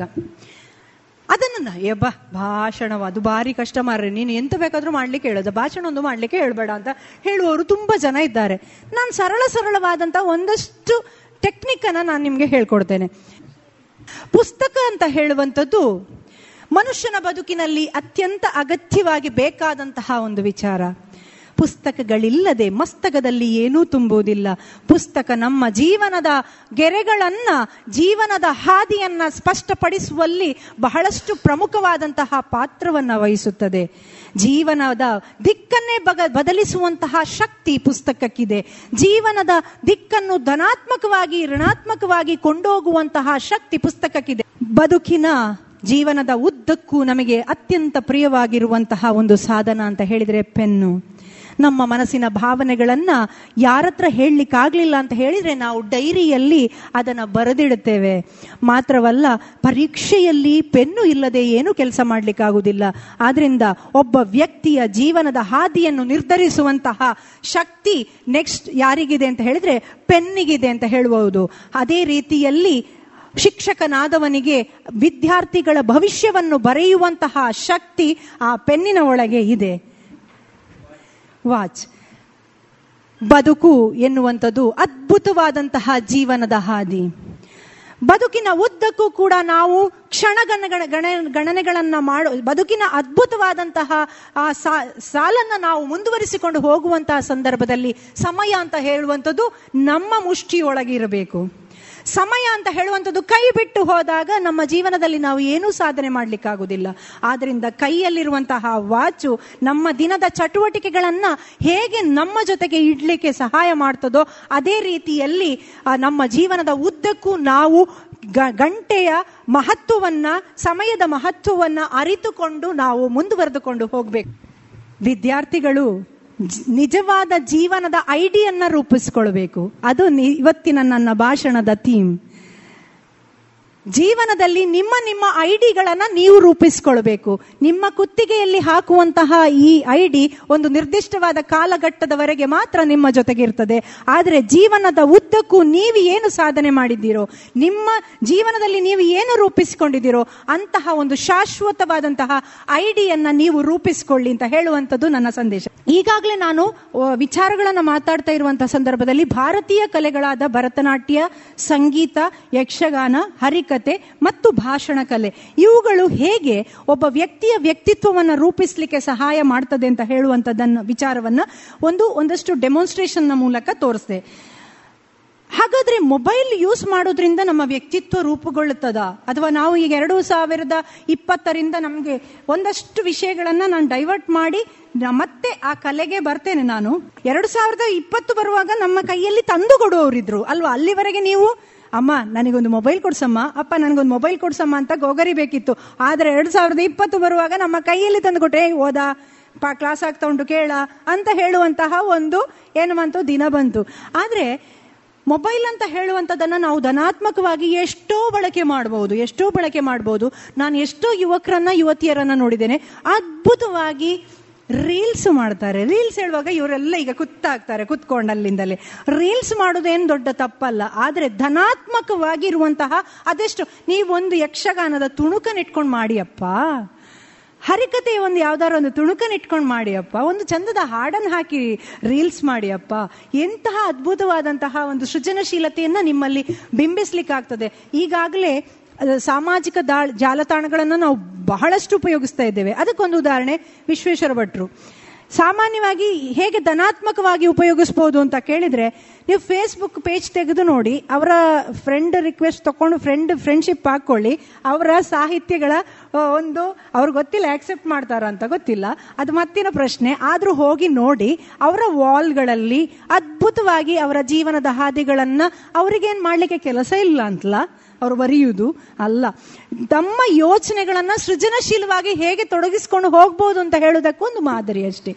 ಇಂತಹ ಕೆಲಸ ನಿಮ್ಮಿಂದ ಕೂಡ ಖಂಡಿತವಾಗಿಯೂ ಸಾಧ್ಯ ಮಕ್ಕಳೇ ಮತ್ತೆ ಒಂದುಂಟು, ಯಾವ ಮಕ್ಕಳು ಕೆಟ್ಟವರಲ್ಲ, ಯಾವ ಮಕ್ಕಳಲ್ಲೂ ಸಾಮರ್ಥ್ಯ ಇಲ್ಲ ಅಂತ ಇಲ್ಲ. ಪ್ರತಿ ಒಂದು ಮಗುವಿನಲ್ಲಿ ಕೂಡ ಒಂದಲ್ಲ ಒಂದು ರೀತಿಯ ವಿಶೇಷವಾದಂತಹ ಸಾಮರ್ಥ್ಯ ಇರ್ತದೆ. ಆ ಸಾಮರ್ಥ್ಯವನ್ನ ನೀವು ಒಳ್ಳೆ ರೀತಿಯಲ್ಲಿ ಗುರುತಿಸಿಕೊಳ್ಳುವಂತಹ ಅದ್ಭುತವಾದ ಸಮಯ ಇದು ಮಕ್ಕಳೇ. ಆದ ಕಾರಣ ಅದನ್ನು ತೊಡಗಿಸ್ಕೊಳ್ಳಿ. ಮೊಬೈಲು ನಿಮ್ಮ ಜೊತೆಗೆ ಇರಲಿ. ನಾನು ಬೇಡ ಅಂತ ಹೇಳುವುದೇ ಇಲ್ಲ. ಬೇಡ ಅಂತ ಹೇಳುವ ಕಾಲ ಅಲ್ಲ ಇದು. ಆದರೆ ಅದನ್ನು ಹೇಗೆ ಧನಾತ್ಮಕವಾಗಿ ಉಪಯೋಗಿಸ್ಕೊಳ್ಳುವಂಥದ್ದು? ಈಗಾಗಲೇ ಗೊತ್ತಿದೆ. ಸೈಬರ್ ಕ್ರೈಮ್, ಸೆಕ್ಷುವಲ್ ಎಬ್ಯೂಸಸ್ ಮತ್ತೆ ಒಂದು ಎಂತ ಎಕನಾಮಿಕ್ ಫೇಕ್ ಅಕೌಂಟ್ ಮಾಡಿ ನಮ್ಮನ್ನು ಹೇಗೆಲ್ಲ ಉಪಯೋಗಿಸ್ಕೊಳ್ತಾರೆ ಅಂತ ಹೇಳುವುದು, ಅದೆಲ್ಲವೂ ನಿಮಗೆ ಗೊತ್ತಿದೆ. ಆದ್ರಿಂದ ನಿನ್ನೆ ನಾನೊಂದು ಪೇಪರ್ನಲ್ಲಿ ನ್ಯೂಸ್ ಓದಿದೆ. ಉತ್ತರ ಪ್ರದೇಶದಲ್ಲಿ ಒಂದು ಮಗು, ಹದಿನೈದು ವರ್ಷದ ಮಗು ಪಬ್ಜಿ ಗೇಮ್ ಆಡ್ಲಿಕ್ಕೆ ಬಿಡ್ಲಿಲ್ಲ ಅಂತೇಳಿ ಅಮ್ಮನನ್ನು ಚಾ, ಓದಿರ್ಬೋದಲ್ಲ? ಅಮ್ಮನನ್ನು ಚಾಕು ಹಾಕಿ ಕೊಂದು, ನೋಡಿ, ನಾನು ಸರಳವಾಗಿ ಹೇಳ್ತಾ ಇದ್ದೇನೆ, ಅಮ್ಮನನ್ನು ಚಾಕು ಹಾಕಿ ಕೊಂದು ಎರಡು ದಿವಸ ಯಾರಿಗೂ ಹೇಳಲಿಲ್ಲಂತೆ ಮನೆಯ ಒಳಗಿರುವಂತಹ ಸ್ನೇಹಿತರ ಜೊತೆಗೆ ಗಮ್ಮತ್ತು ಮಾಡಿತ್ತು, ಆಮೇಲೆ ಅದನ್ನು ಹೇಳಿತಂತೆ ಇಷ್ಟರವರೆಗೆ ಇದೆಲ್ಲ ಹೋಗ್ತದೆ ಅಂತಾದ್ರೆ ನಾವು ಅದನ್ನ ಧನಾತ್ಮಕವಾಗಿ ಉಪಯೋಗಿಸುವಂತಹ ಬೇರೆ ಬೇರೆ ಮಾಧ್ಯಮಗಳಿವೆ, ಆದ್ರಿಂದ ಅದನ್ನೆಲ್ಲ ಮಾಡ್ತಾ ಹೋಗಿ ತುಂಬ, ಮತ್ತು ನನ್ನ ಕೊನೆಯ ಸಂದೇಶ ಇಷ್ಟೇ, ನಾನು ಇಷ್ಟು ಹೊತ್ತು ಮಾತಾಡಿದಕ್ಕೆ ಅರ್ಥ ಬರಬೇಕಾದ್ರೆ ಸ್ವಲ್ಪ ಸ್ವಲ್ಪ ಹಾಡ್ತಾ ಇದ್ದವರ ಕೂಡ ಒಂದಷ್ಟು ಹಾಡುಗಳನ್ನ ಮನಸ್ಸಿಗೆ ನೆಮ್ಮದಿ ಕೊಡುವುದಕ್ಕೆ ಒಂದಷ್ಟು ಕಾನ್ಸಂಟ್ರೇಷನ್ ಜಾಸ್ತಿ. ನೋಡಿ, ನಾನು ಇನ್ನೊಂದು ಉದಾಹರಣೆ ಕೊಡ್ತೇನೆ. ನೀವು ಪರೀಕ್ಷೆಗೆ ಓದುವಾಗ ಕಿವಿಯಲ್ಲಿ ಹೆಡ್ಫೋನ್ ಹಾಕಿ ಪದ್ಯ ಕೇಳ್ತಾ ಇದ್ರೆ ಜಾಸ್ತಿ ನಿಮಗೆ ನೆನಪಿನಲ್ಲಿ ಉಳಿತದೆ. ಇದು ಅಲ್ಲದಿದ್ರೆ ಬಂದು ನನ್ನ ಹತ್ರ ಹೇಳಿ. ನಾನು ಹೇಳೋದು ಅರ್ಥ ಆಯ್ತಾ ನಿಮಗೆ? ಕಿವಿಯಲ್ಲಿ ಹೆಡ್ಫೋನ್ ಹಾಕಿ ಒಳ್ಳೆಯ ಭಾವಗೀತೆಗಳನ್ನು ತುಂಬಾ ಬೀಟ್ಸ್ ಇರುವುದೆಲ್ಲ ಕೇಳಬೇಡಿ. ಅದು ಕೇಳಿದ್ರೆ ಏನಾಗುದಿಲ್ಲ? ಒಳ್ಳೆ ಭಾವಗೀತೆಗಳನ್ನ, ಒಳ್ಳೆ ಸಿನಿಮಾ ಭಾವನೆ ಇರುವಂತಹ ಸಂಗೀತಗಳನ್ನ ಕಿವಿಯಲ್ಲಿ ಹಾಕೊಂಡು ನಿಮ್ಮ ಪರೀಕ್ಷೆಗೆ ಓದಿ ಅದ್ಭುತವಾದ ರಿಸಲ್ಟ್ ಬರುತ್ತೆ. ಇದು ನಾನು ಹೇಳಿದಂತಹ ಇದಲ್ಲ. ಈಗಾಗಲೇ ಎಷ್ಟೋ ದನಗಳ ಹಟ್ಟಿಗಳಲ್ಲಿ ಹಾಡುಗಳನ್ನಿಟ್ಟು ಹಾಲು ಜಾಸ್ತಿ ಪ್ರೊಡಕ್ಷನ್ ಮಾಡುವ ಹಾಗೆ ಮಾಡ್ತಾ ಇರುವಷ್ಟು ಕೂಡ ಸಂಗೀತಕ್ಕೆ ಅಷ್ಟು ಶಕ್ತಿ ಇದೆ ಅಂತಾದ್ರೆ ಅದರನ್ನು, ಅದನ್ನು ನಾವು ನಮ್ಮಲ್ಲಿ ಅಳವಡಿಸಿಕೊಳ್ಳುವುದರಿಂದ ಅದ್ಭುತವಾದಂಥ ವ್ಯಕ್ತಿತ್ವವನ್ನ ರೂಪಿಸಲಿಕ್ಕೆ ಆಗ್ತದೆ ಅಂತ ಹೇಳುವಂಥದ್ದು ನನ್ನ ಜೀವನದ ಹಾದಿಯ ಅನುಭವವನ್ನು ನಾನು ನಿಮ್ಮ ಮುಂದೆ ಹಂಚಿಕೊಂಡಿದ್ದೇನೆ. ಇಷ್ಟು ಹೊತ್ತು ನನ್ನನ್ನ ಬಹಳಷ್ಟು ಸಹೃದಯದಿಂದ ಪ್ರೀತಿಪೂರ್ವಕವಾಗಿ ಕೇಳಿದಂತಹ ಎಲ್ಲ ಫ್ಯೂಚರ್ ಇಂಜಿನಿಯರ್ಸ್ಗಳಿಗೆ ಧನ್ಯವಾದಗಳು ಹಾಗೂ ಆಲ್ ದಿ ಬೆಸ್ಟ್ ಇದುವರೆಗೆ ವ್ಯಕ್ತಿತ್ವ ವಿಕಸನದಲ್ಲಿ ಭಾರತೀಯ ಕಲೆಯ ಪಾತ್ರ. ಈ ವಿಚಾರವಾಗಿ ಡಾಕ್ಟರ್ ಶೋಭಿತಾ ಸತೀಶ್ ಅವರಿಂದ ಭಾಷಣವನ್ನ ಕೇಳಿದಿರಿ.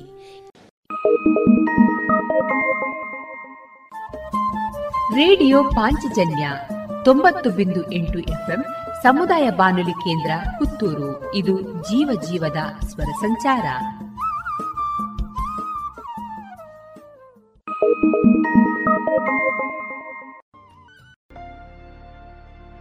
ಇನ್ನು ಮುಂದೆ ಮಧುರ ಗಾನ ಪ್ರಸಾರಗೊಳ್ಳಲಿದೆ.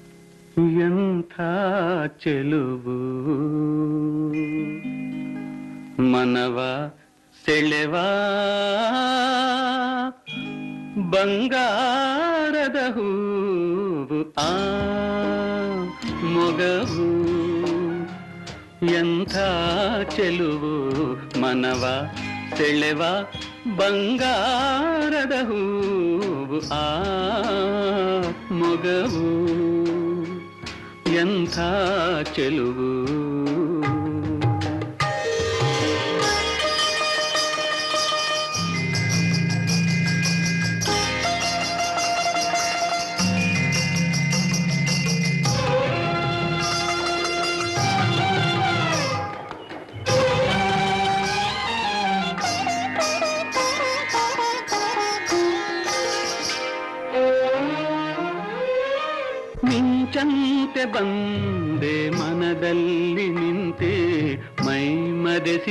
ಕುಣಿಸಿ ಆನಂದ ತಂದೆ.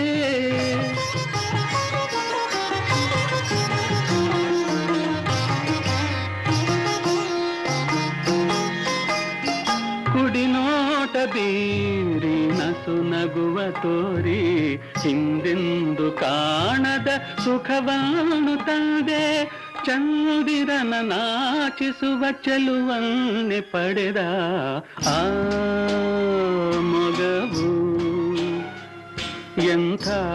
ಚೆಲುವು ಮನವ ಸೆಳೆವ ಬಂಗಾರದ ಹೂವು ಆ ಮೊಗವು ಎಂಥ ಚೆಲುವು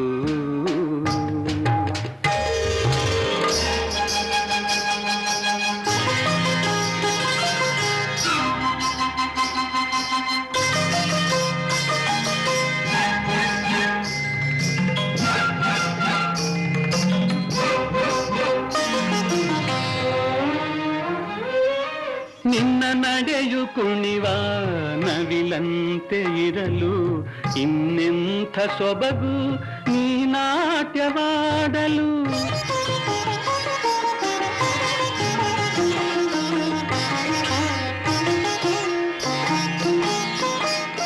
ಸವಿ ಮಾತು ನೂರಾರು ಕಣ್ಣಲ್ಲೇ ಇರಲು ಇನ್ನೆಂಥ ಸೊಗಸು ನೀ ಹಾಡುತ್ತಿರಲು ಅರಳಿದ ಕೆಂದಾವದೆಯ ಅಂದವ ಮೀರಿಸುವ ಆ ಮೊಗವು ಎಂಥ ಚೆಲುವು ಮನವ ಸೆಳೆವ ಬಂಗಾರದ ಹೂವು ಆ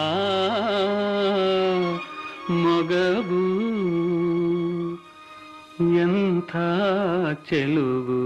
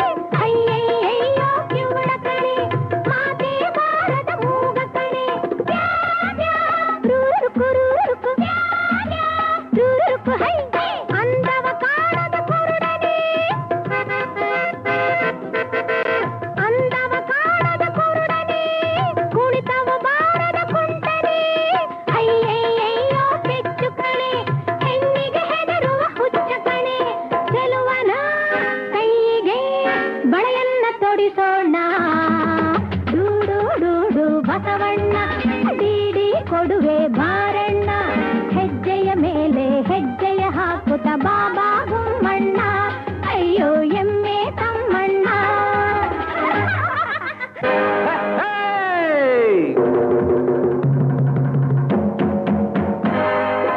ಕುರುಡ್ನಲ್ಲ ಕುಂಟ್ನಲ್ಲ ಮೂಗ್ನಲ್ಲ ಕಿವುಡ್ನಲ್ಲ ಕಿಲ್ಲಾಡಿ ರಂಗ ಕಣೆ ಗೌರವ ಘನತೆಗೆ ಭಯಪಟ್ಟು ಸುಮ್ನಿದ್ದ ಕನ್ನಡ ಜಾಣ ಕಣೆ ಕುರುಡ್ನಲ್ಲ ಕುಂಟ್ನಲ್ಲ ಮೂಗ್ನಲ್ಲ ಕಿವುಡ್ನಲ್ಲ ಕಿಲ್ಲಾಡಿ ರಂಗ ಕಣೆ ಗೌರವ ಘನತೆಗೆ ಭಯಪಟ್ಟು ಸುಮ್ಮಿದ್ದ ಕನ್ನಡ ಜಾಣ ಕಣೆ ಕುಣಿಯಲು ಬಲ್ಲೆ, ಕುಣಿಸಲು ಬಲ್ಲೆ, ಎಲ್ಲ ಬಲ್ಲೆ ಕಣೆ.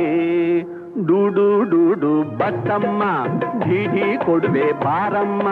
ಡೂಡು ಡೂಡು ಬತ್ತಮ್ಮ ಢೀಢಿ ಕೊಡುವೆ ಬಾರಮ್ಮ. ಲಜ್ಜೆಯ ಬಿಟ್ಟು ಹೆಜ್ಜೆಯ ಹಾಕಲು ಮಾನ ಮರ್ಯಾದೆ ಮಿಸ್ಸಮ್ಮ. ಲಜ್ಜೆಯ ಬಿಟ್ಟು ಹೆಜ್ಜೆಯ ಹಾಕಲು ಮಾನ ಮರ್ಯಾದೆ ಮಿಸ್ಸಮ್ಮ. 哈哈。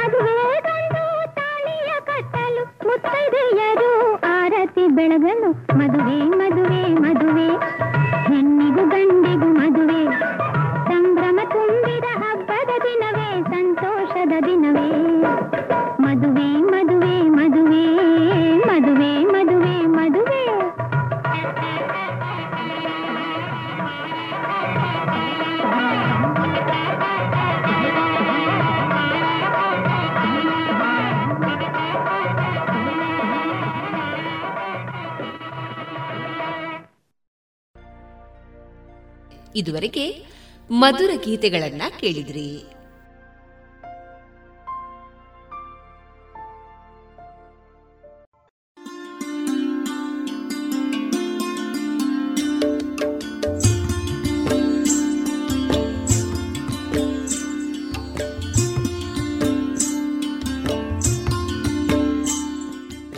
ರೇಡಿಯೋ ಪಾಂಚಜನ್ಯ ಸಮುದಾಯ ಬಾನುಲಿ ಕೇಂದ್ರದಿಂದ ನಿಮ್ಮ ಕಾರ್ಯಕ್ರಮಗಳು ಪ್ರಸಾರವಾಗಬೇಕೆ? ಹಾಗಿದ್ದರೆ ನಮ್ಮನ್ನು ಸಂಪರ್ಕಿಸಿ. ನಮ್ಮ ದೂರವಾಣಿ ಸಂಖ್ಯೆ ಸೊನ್ನೆ ಎಂಟು ಎರಡು ಐದು ಒಂದು, ಎರಡು ಒಂಬತ್ತು ಎಂಟು ನಾಲ್ಕು ಒಂಬತ್ತು ಒಂಬತ್ತು.